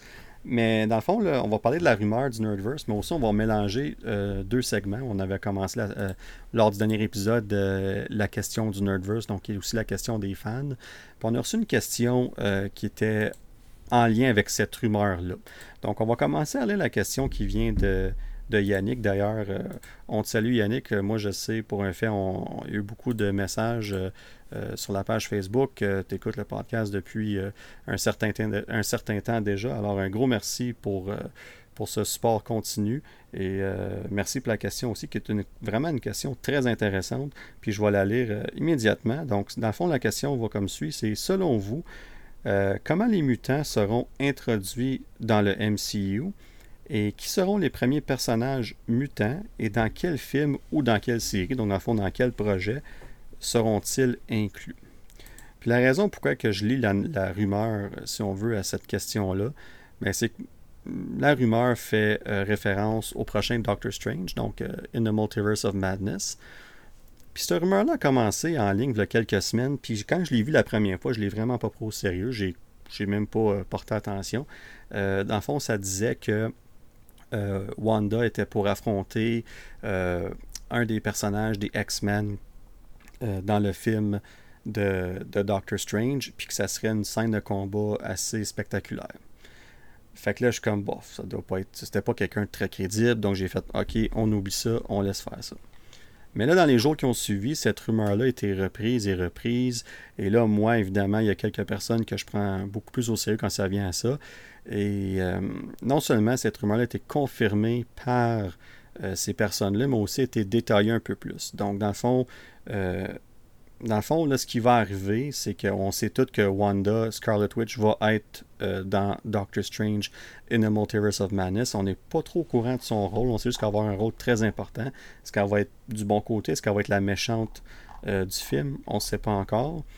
Mais bref, selon la rumeur, et là je dis bien que c'est une rumeur parce qu'on verra si ça va se produire, mais si j'en pense, parce que j'ai quand même une certaine confiance qu'on va le voir, euh, Wanda affronterait durant le film à un certain point nul autre que Professor X. Puis là, la question, c'est quelle version de Professor X, de Charles Xavier, qu'on va voir dans le film, si c'est le vrai, si on finit par le voir? Est-ce que ça va être... Euh... ouais, c'est ça. Exactement. Est-ce que ça va être. Euh, là, le, nom, euh, mon Dieu, là, je me sens mal, mais le nom m'échappe. Aidez-moi, les gars, s'il te plaît. qui, qui, a, joué euh, Captain Picard Ah, c'est. je m'en rappelle plus quand Patrick Stewart. Patrick, Stewart. Merci, merci. Merci à mon. Patrick Swayze, je t'approche. c'est ça. Donc, on, on, va faire un rewind de 30 secondes. Donc, est-ce que ça va être la version de Patrick Stewart ou ça va être la version de James McAvoy qu'on a vu dans les films plus récents? Ou est-ce que ça va être une version complètement nouvelle euh, Un acteur nouveau qui va jouer le rôle pour la première fois?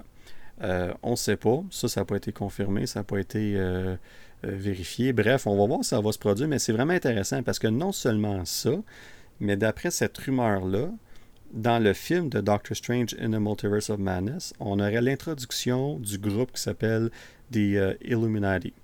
Puis eux autres, dans le fond, euh, puis là je vais aller vite fait là, de mémoire, mais le, groupe est composé de Doctor Strange, de Professor X, de Tony Stark Iron Man, T'Challa qui est Black Panther, de Namor, qu'on devrait voir dans la suite de Black Panther l'année prochaine, et aussi euh, de Reed Richard, euh, évidemment, dans Fantastic Four. Donc, dans le fond, c'est probablement les plus gros cerveaux, si on veut, euh, de l'univers de Marvel qui s'unissent et qui font ce groupe-là. J'irai pas en détail là sur qu'est-ce que ce groupe-là fait exactement. Ferez des recherches si vous voulez en ligne. On en reparlera en détail certainement parce que ça devrait être un des projets qu'on va avoir aussi euh, d'ici 2024, soit en film ou en projet, en série Disney ⁇ Donc ça risque d'être très intéressant. Mais si c'est le cas, puis qu'on voit l'introduction de ce groupe-là dans le deuxième Doctor Strange, mais ça l'ouvre des portes assez grandes, merci. Est-ce que c'est là qu'on va voir aussi Reed Richard pour la première fois? Peut-être pas, mais c'est certainement intéressant. Puis là, on sait que euh, euh, bon, évidemment, Iron Man est décédé, il est mort dans l'univers Marvel, donc il ne sera pas là. Et ben, on sait que Chadwick euh, n'est plus parmi nous non plus. Donc, T'Challa n'est plus dans l'univers Marvel. Donc, est-ce que la nouvelle version de Black Panther, peu importe qui ce sera, est-ce que cette personne-là va prendre la place dans ce groupe-là? On verra bien. mais aussi Black Bolt. Comment? Pourrait, mais qu'on connaît pas, qu'on n'a pas vu dans aucun film. Black Bolt. Oui, je l'avais oublié, merci. Black Bolt qui fait partie des euh, Inhumans, qu'on dirait que Marvel, depuis le, le, désastre de cette série-là de quelques années passées, veulent tout simplement pas les, les réintroduire. Puis euh, on va voir dans Miss Marvel, la série qui va sortir cet hiver, euh, parce que c'est une Inhuman dans les comics, mais là, supposément qu'ils s'en vont dans une autre direction pour son histoire d'origine. Donc, si c'est le cas, ben clairement, il va se tenir loin des, des Inhumans. Donc, on va, est-ce qu'on va même voir Black Bolt dans le MCU euh, Je sais pas. Mais bref, euh, c'est vraiment intéressant parce que là, cette rumeur-là, nous, on répond un peu à la question d'Yannick, mais on la répond pas vraiment dans le sens que c'est une rumeur. Donc, si ça s'avère être vrai, ben ça devrait être dans Doctor Strange qu'on va voir notre premier personnage mutant dans le MCU, à moins que ce soit avant. Est-ce qu'on va voir un dans Eternals, dans Spider-Man, dans Hawkeye, Miss Marvel euh, je, ne suis pas sûr. Là, honnêtement, je ne penserais pas. Je pense que notre meilleur, euh, euh, notre meilleur pari, si on veut, ça serait Doctor Strange pour voir un de ces personnages-là. Peut-être que même Wanda va être. Euh, on, ça va être révélé que, comme dans les comics, c'est une. elle fait partie des mutants aussi. on va voir ça, c'est très possible. mais comme on a expliqué tantôt, le film de Mutants devrait voir le jour d'ici 2024 ou plus tard 2025. Moi, je pense que 2024, un très bon pari. Donc, on verra bien. Euh, puis vous autres, les gars, est-ce que, est que vous pensez voir euh, un, personnage mutant? Parce qu'il y en a beaucoup. Là, on, va, on peut focuser sur les personnages principaux. Là, mais comme mettons Kenton, est-ce qu'il y en a un qui te vient en tête euh, qu'on pourrait voir dans un film ou est-ce que Doctor Strange te semble une place probable pour voir l'introduction des mutants et aussi comment ils vont être introduits dans le MCU? Honnêtement, ta théorie est excellente. C'était pour vrai, je vois pas d'autres films. Ben, oui, je vois d'autres films, mais dans le fond, le, meilleur film qui pourrait être introduit, c'est certainement euh, In the Multiverse of Madness. Euh, étant donné que c'est la multiverse, euh, dans le fond, moi j'avais lu la question à Yannick sur comment euh, comment ils sont introduits, comme qu'est-ce qui est arrivé dans le fond? Oui, ça fait partie de la question aussi, exactement. Donc moi j'ai une théorie là-dessus, puis je vais me lancer encore, vous m'arrêterez si ça fait pas de sens. Mais euh, si vous vous souvenez bien, euh, au début de Avengers Endgame, Rocket il dit quand Thanos il a fait son snap, la Terre est devenue le, le mot qu'il utilise c'est Ground Zero pour euh, euh, Power Surge of Ridiculously Cosmic Proportion. Je pense que c'est ça qu'elle dit. Là. Euh, donc, ça, se résume à dire quand que Thanos a fait son snap, c'est devenu. La Terre est devenue une place que il y a eu une espèce de, de, surcharge de pouvoir incroyable. puis quand on pense à ça, on pense à Wanda et Pietro qui, sont, qui ont été exposés à la Mind Stone. Puis on voit qu'est-ce que ça a fait juste cette stone-là. Donc je me dis, avec les autres stones et le snap, euh, imaginez euh, l'ampleur que ça pourrait avoir sur des humains qui étaient euh, proches ou peu importe comment on peut voir ça, ça peut devenir incroyable. Donc je pense que les, mutants peuvent devenir ben, venir de là. Euh, je sais pas si vous en pensez. Qu'est-ce que vous en pensez dans le fond. Ben, c'est une, très bonne théorie qui a déjà été euh, explorée un peu, si on veut. C'est quand il y a eu le snap en 2018 dans Infinity War, il y a beaucoup de gens qui se demandaient justement si c'était une possibilité. Puis honnêtement, c'est très possible. Si on parle de possible façon d'amener les mutants euh, dans le MCU actuel, euh, il y a évidemment le Snap, c'est une très bonne euh, théorie. Il y a aussi le Multiverse, évidemment, qui sont dans un autre univers. Puis le mélange de tout ça va faire en sorte qu'on va les avoir euh, à travers ça. Euh, personnel, personnellement, j'ai, je ne sais pas si c'est la meilleure façon de le faire. Comme introduire un personnage ou deux ici et là, c'est une chose. Ben, introduire des milliers de mutants. Comme dans le fond, c'est un peu comme ça, on a eu la première mention de vampires dans Loki, qui va nous mener éventuellement à Blade pour nous dire qu'il y a des vampires qui existent dans cet univers-là. Donc, est-ce que les mutants faisaient partie de nous depuis tout ce temps-là? Mais faut pas oublier que dans les, dans les comic books, là, sont très euh, secrets. Là, ils veulent vraiment pas que les humains sachent qu'ils sont là, puis ils essaient d'être là. Ils essaient de pas trop se montrer en général. Tu as les X-Men qui sont là, évidemment.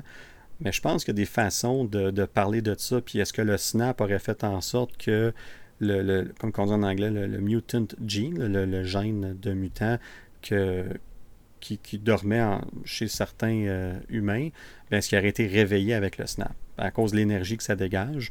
Moi, personnellement, je trouve que c'est une bonne théorie qui pourrait expliquer, C'est ça, euh, la- qui pourrait la- expliquer ça. La seule chose qui me fait peur dans ça, c'est que c'est très semblable à l'univers DC. Quand on parle de, de Flash, puis toutes les, les- les espèces de mutants, c'est une chose qui est arrivée, puis que ça a exposé plein de gens à euh, justement ce, ce pouvoir-là.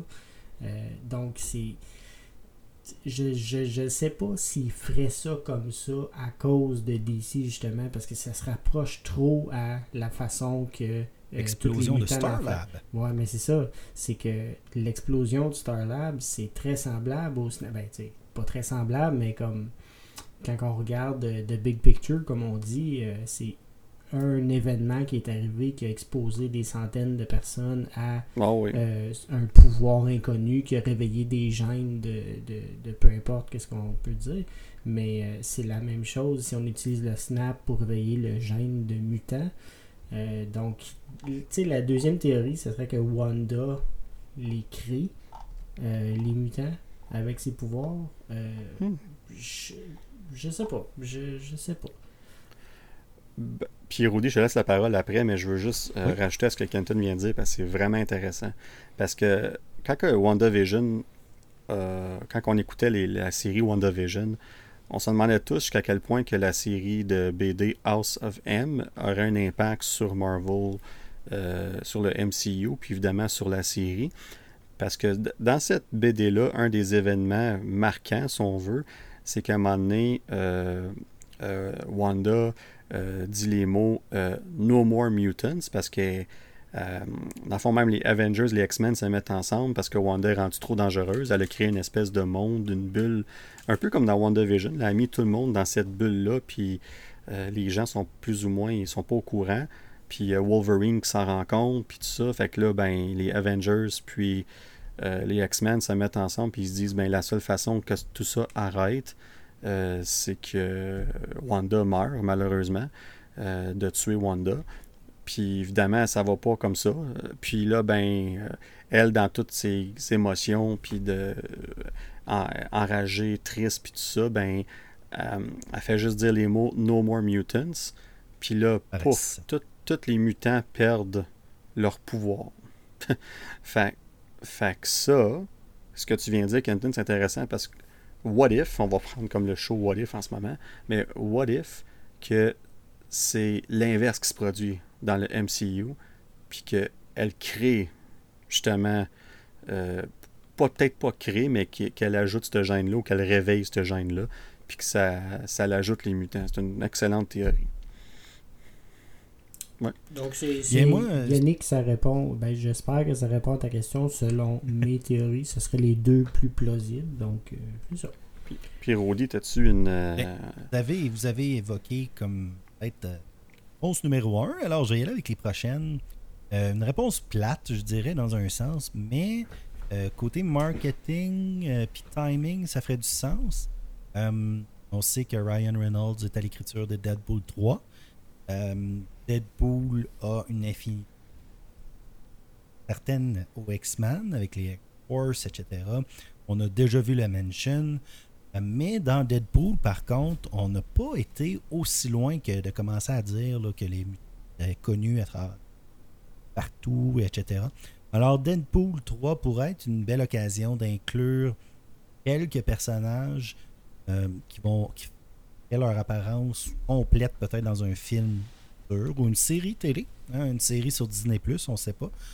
Euh, on pourrait avoir, euh, moi j'y vais vraiment avec certains personnages, euh, Beast, Beast, qui, pourrait être un cerveau avec dans Mar The Marvels. Je, pas loin là, je fais des bêtes, là. all in. Mais vraiment, Wanda, clairement la fille de en théorie.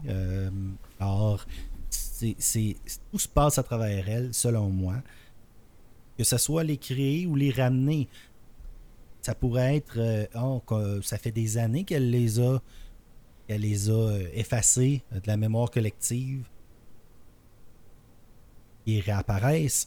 Ou encore, comme j'allais dire, euh, comme vous avez, je pense, mentionné un petit peu, le multivers qui amènerait l'univers de Deadpool, exemple, d'univers, parce que c'est quelque chose qui est assez récurrent de Marvel. Le dernier jeu, et on va en parler un petit peu tout à l'heure de jeux vidéo, euh, mais le dernier jeu de, de- d'Avenger qui vient de sortir sur euh, iPad et, mobile euh, est justement basé sur la convergence et plusieurs univers ou plusieurs planètes, là, peu importe le BD que vous avez lu, différentes histoires, qui fusionnent en quelque sorte. Et Kingpin dans le jeu, justement, il est très impliqué dans le jeu que, je, j'ai joué dernièrement.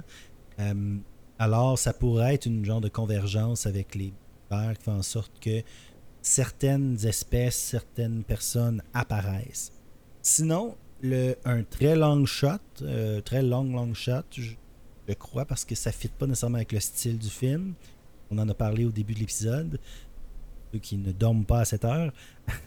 Euh, Eternals pourrait peut-être euh, amener les mutants parce que les mutants euh, on- sont là depuis toujours, quasiment. Si on parle d'Apocalypse, pour ceux qui s'y connaissent un petit peu.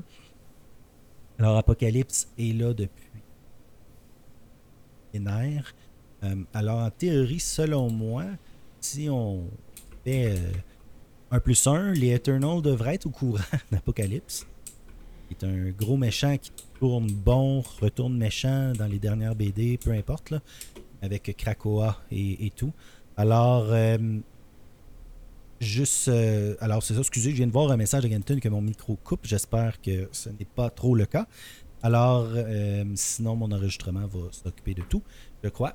Et pour terminer, oui, c'est ça. Alors, les Eternals, est-ce qu'on pourrait voir les premiers signes de mutants?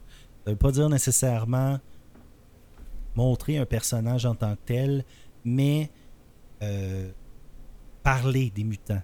Parler qui ont été là depuis longtemps, qui, a des, donc, qui ont laissé des traces, qu'il y a eu plusieurs espèces humaines, des choses comme ça. Alors, c'est, ma, euh, ma théorie. Non, je pense une bonne théorie, Rudy. Puis euh, tu parles des Eternals, c'est très intéressant parce que hum, on sait que les Celestials sont à l'origine de beaucoup euh, de, différentes espèces vivantes, si on veut, les humains entre autres, les Eternals, et aussi dans les, les- dans les comic books euh, du gène de mutants. Euh, le X-gene qu'on appelle. Fait que les, les, les Celestials sont à la base de ça aussi. Donc, c'est très possible qu'on ait au minimum une mention dans le film Eternals sans nécessairement voir de personnage. Mais s'il y aura un film d'ici Doctor Strange, je pense que Eternals serait le meilleur euh, choix. Et sinon, Doctor Strange, je pense que c'est un très bon choix. Je pense qu'on va avoir au minimum une mention, mais probablement une apparition d'un ou des personnages mutants. Alors, euh, Yannick, j'espère que ça répond euh, bien à ta question. Et puis, ça fait un très bon sujet de conversation en même temps. Et sur ce, juste avant qu'on conclue euh, l'épisode, dans le fond, euh, pour notre after credit scene qu'on a commencé, je vais laisser la parole à Rudy parce qu'on parle encore une fois de jeux vidéo. On va faire un petit 2-3 minutes euh, là-dessus. Oui. Alors, Rudy, je, je te laisse la parole pour notre Petit after credit. retour. Ben, je vous ai parlé il y a quelques secondes d'un nouveau jeu. Je vous le conseille pour ceux qui n'ont pas joué à Avenger, le gros jeu là, à 80$, PS4, Xbox, etc. On dirait une version toned down, peu justement mobile. jeu des Avengers. Ah, j'ai un blanc de mémoire, excusez-moi, mais vous allez chercher. c'est le plus récent. Prenez le plus récent parce que les autres, c'est quand même avancé. C'est-tu Future Oui, exactement. Future Revolution, Future, quelque chose comme ça. Intéressant. J'ai joué pendant une bonne semaine. Malheureusement, je joue à tellement de choses que j'ai pas nécessairement le temps de, à mettre beaucoup de temps dans des jeux où c'est en ligne. Je joue avec d'autres gens, des amis, des choses comme ça. Très très en ligne et c'est gratuit, mais avec des achats en ligne. Alors, euh, je pensais même pas en parler de celui-là, mais je vous le mentionne. Par contre, cette semaine, ce qui est super intéressant qui est sorti, pour ceux qui connaissent Insomniac, euh, c'est euh, les créateurs de Ratchet Clank et Spyro deux euh, jeux de plateforme là, incroyables, mais aussi les créateurs de mon jeu favori de super-héros dont je vous ai parlé la semaine passée, Spider-Man. Euh, et la suite Spider-Man Morales que je n'ai pas joué encore. J'attends d'avoir un PS5 avant de me lancer au lieu de commencer sur le, la PS4. Et là, l'annonce dans l'event, parce que PlayStation n'ont pas été au E3, au Electronic Entertainment Expo, qui est le plus gros grosse conférence de jeux vidéo euh, annuelle, malgré que il y en a quelques-unes qui commencent à les, rattraper. Sony n'était pas là. On fait leur, euh, annonce cette semaine et Insomniac va sortir Spider-Man 2, Wolverine et Wolverine et vont être dans le même univers. Alors, comme que je disais avec les gars tout à l'heure, on a quelque chose comme un GMU, un GMU, un Gaming Marvel Universe, je ne sais pas comment ils vont l'appeler, et Wolverine va être interconnecté dans le, ou va être dans le même univers que Spider-Man. Je vous jure que si vous voulez avoir une expérience cinématographique en jouant à des jeux vidéo, Spider-Man, le premier, et la version PS5 est encore plus belle, euh, est incroyable. Spider-Man Morales, un plus petit jeu par contre qui finit beaucoup plus rapidement et qui est la. On voit Miles Morales dans le premier Spider-Man, le jeu, et on le retrouve euh, en, Miles, Spider-Man, en Miles Morales, justement, dans son propre jeu par la suite. Mais maintenant, on va voir le jeu Spider-Man 2 et Wolverine. On voit pas son visage, on voit juste, euh, c'est une scène qui se passe dans un bar. Tout le monde est à terre, tout le monde s'est fait battre, lui continue de boire. Et puis, il y a un gars qui se lève en arrière de lui et on voit euh, ses griffes sortir de sa main. J'en avais des frissons. Et j'ai vu aussi que, euh, Danick, tu me mentionnais God of War Ragnarok, euh, entre autres aussi. God of War, qui est une série euh, culte. Personnellement, je ne suis pas que je suis un grand fan, j'ai juste jamais eu le temps nécessairement de me consacrer, de terminer ces jeux-là. C'est des jeux incroyables pareils, ils sont vraiment très très très bons, de très bons jeux. God of War Ragnarok va inclure un Thor qui est vous direz un Très mélange. différent, ouais. Très oui, différent. un mélange. Oui, il me ressemble, mais comme avec, mettons, 200 livres de plus. Euh, pour votre information, je, je, pèse 185 environ. Alors, il a l'air d'un gars de 300 livres avec une barbe rousse, etc.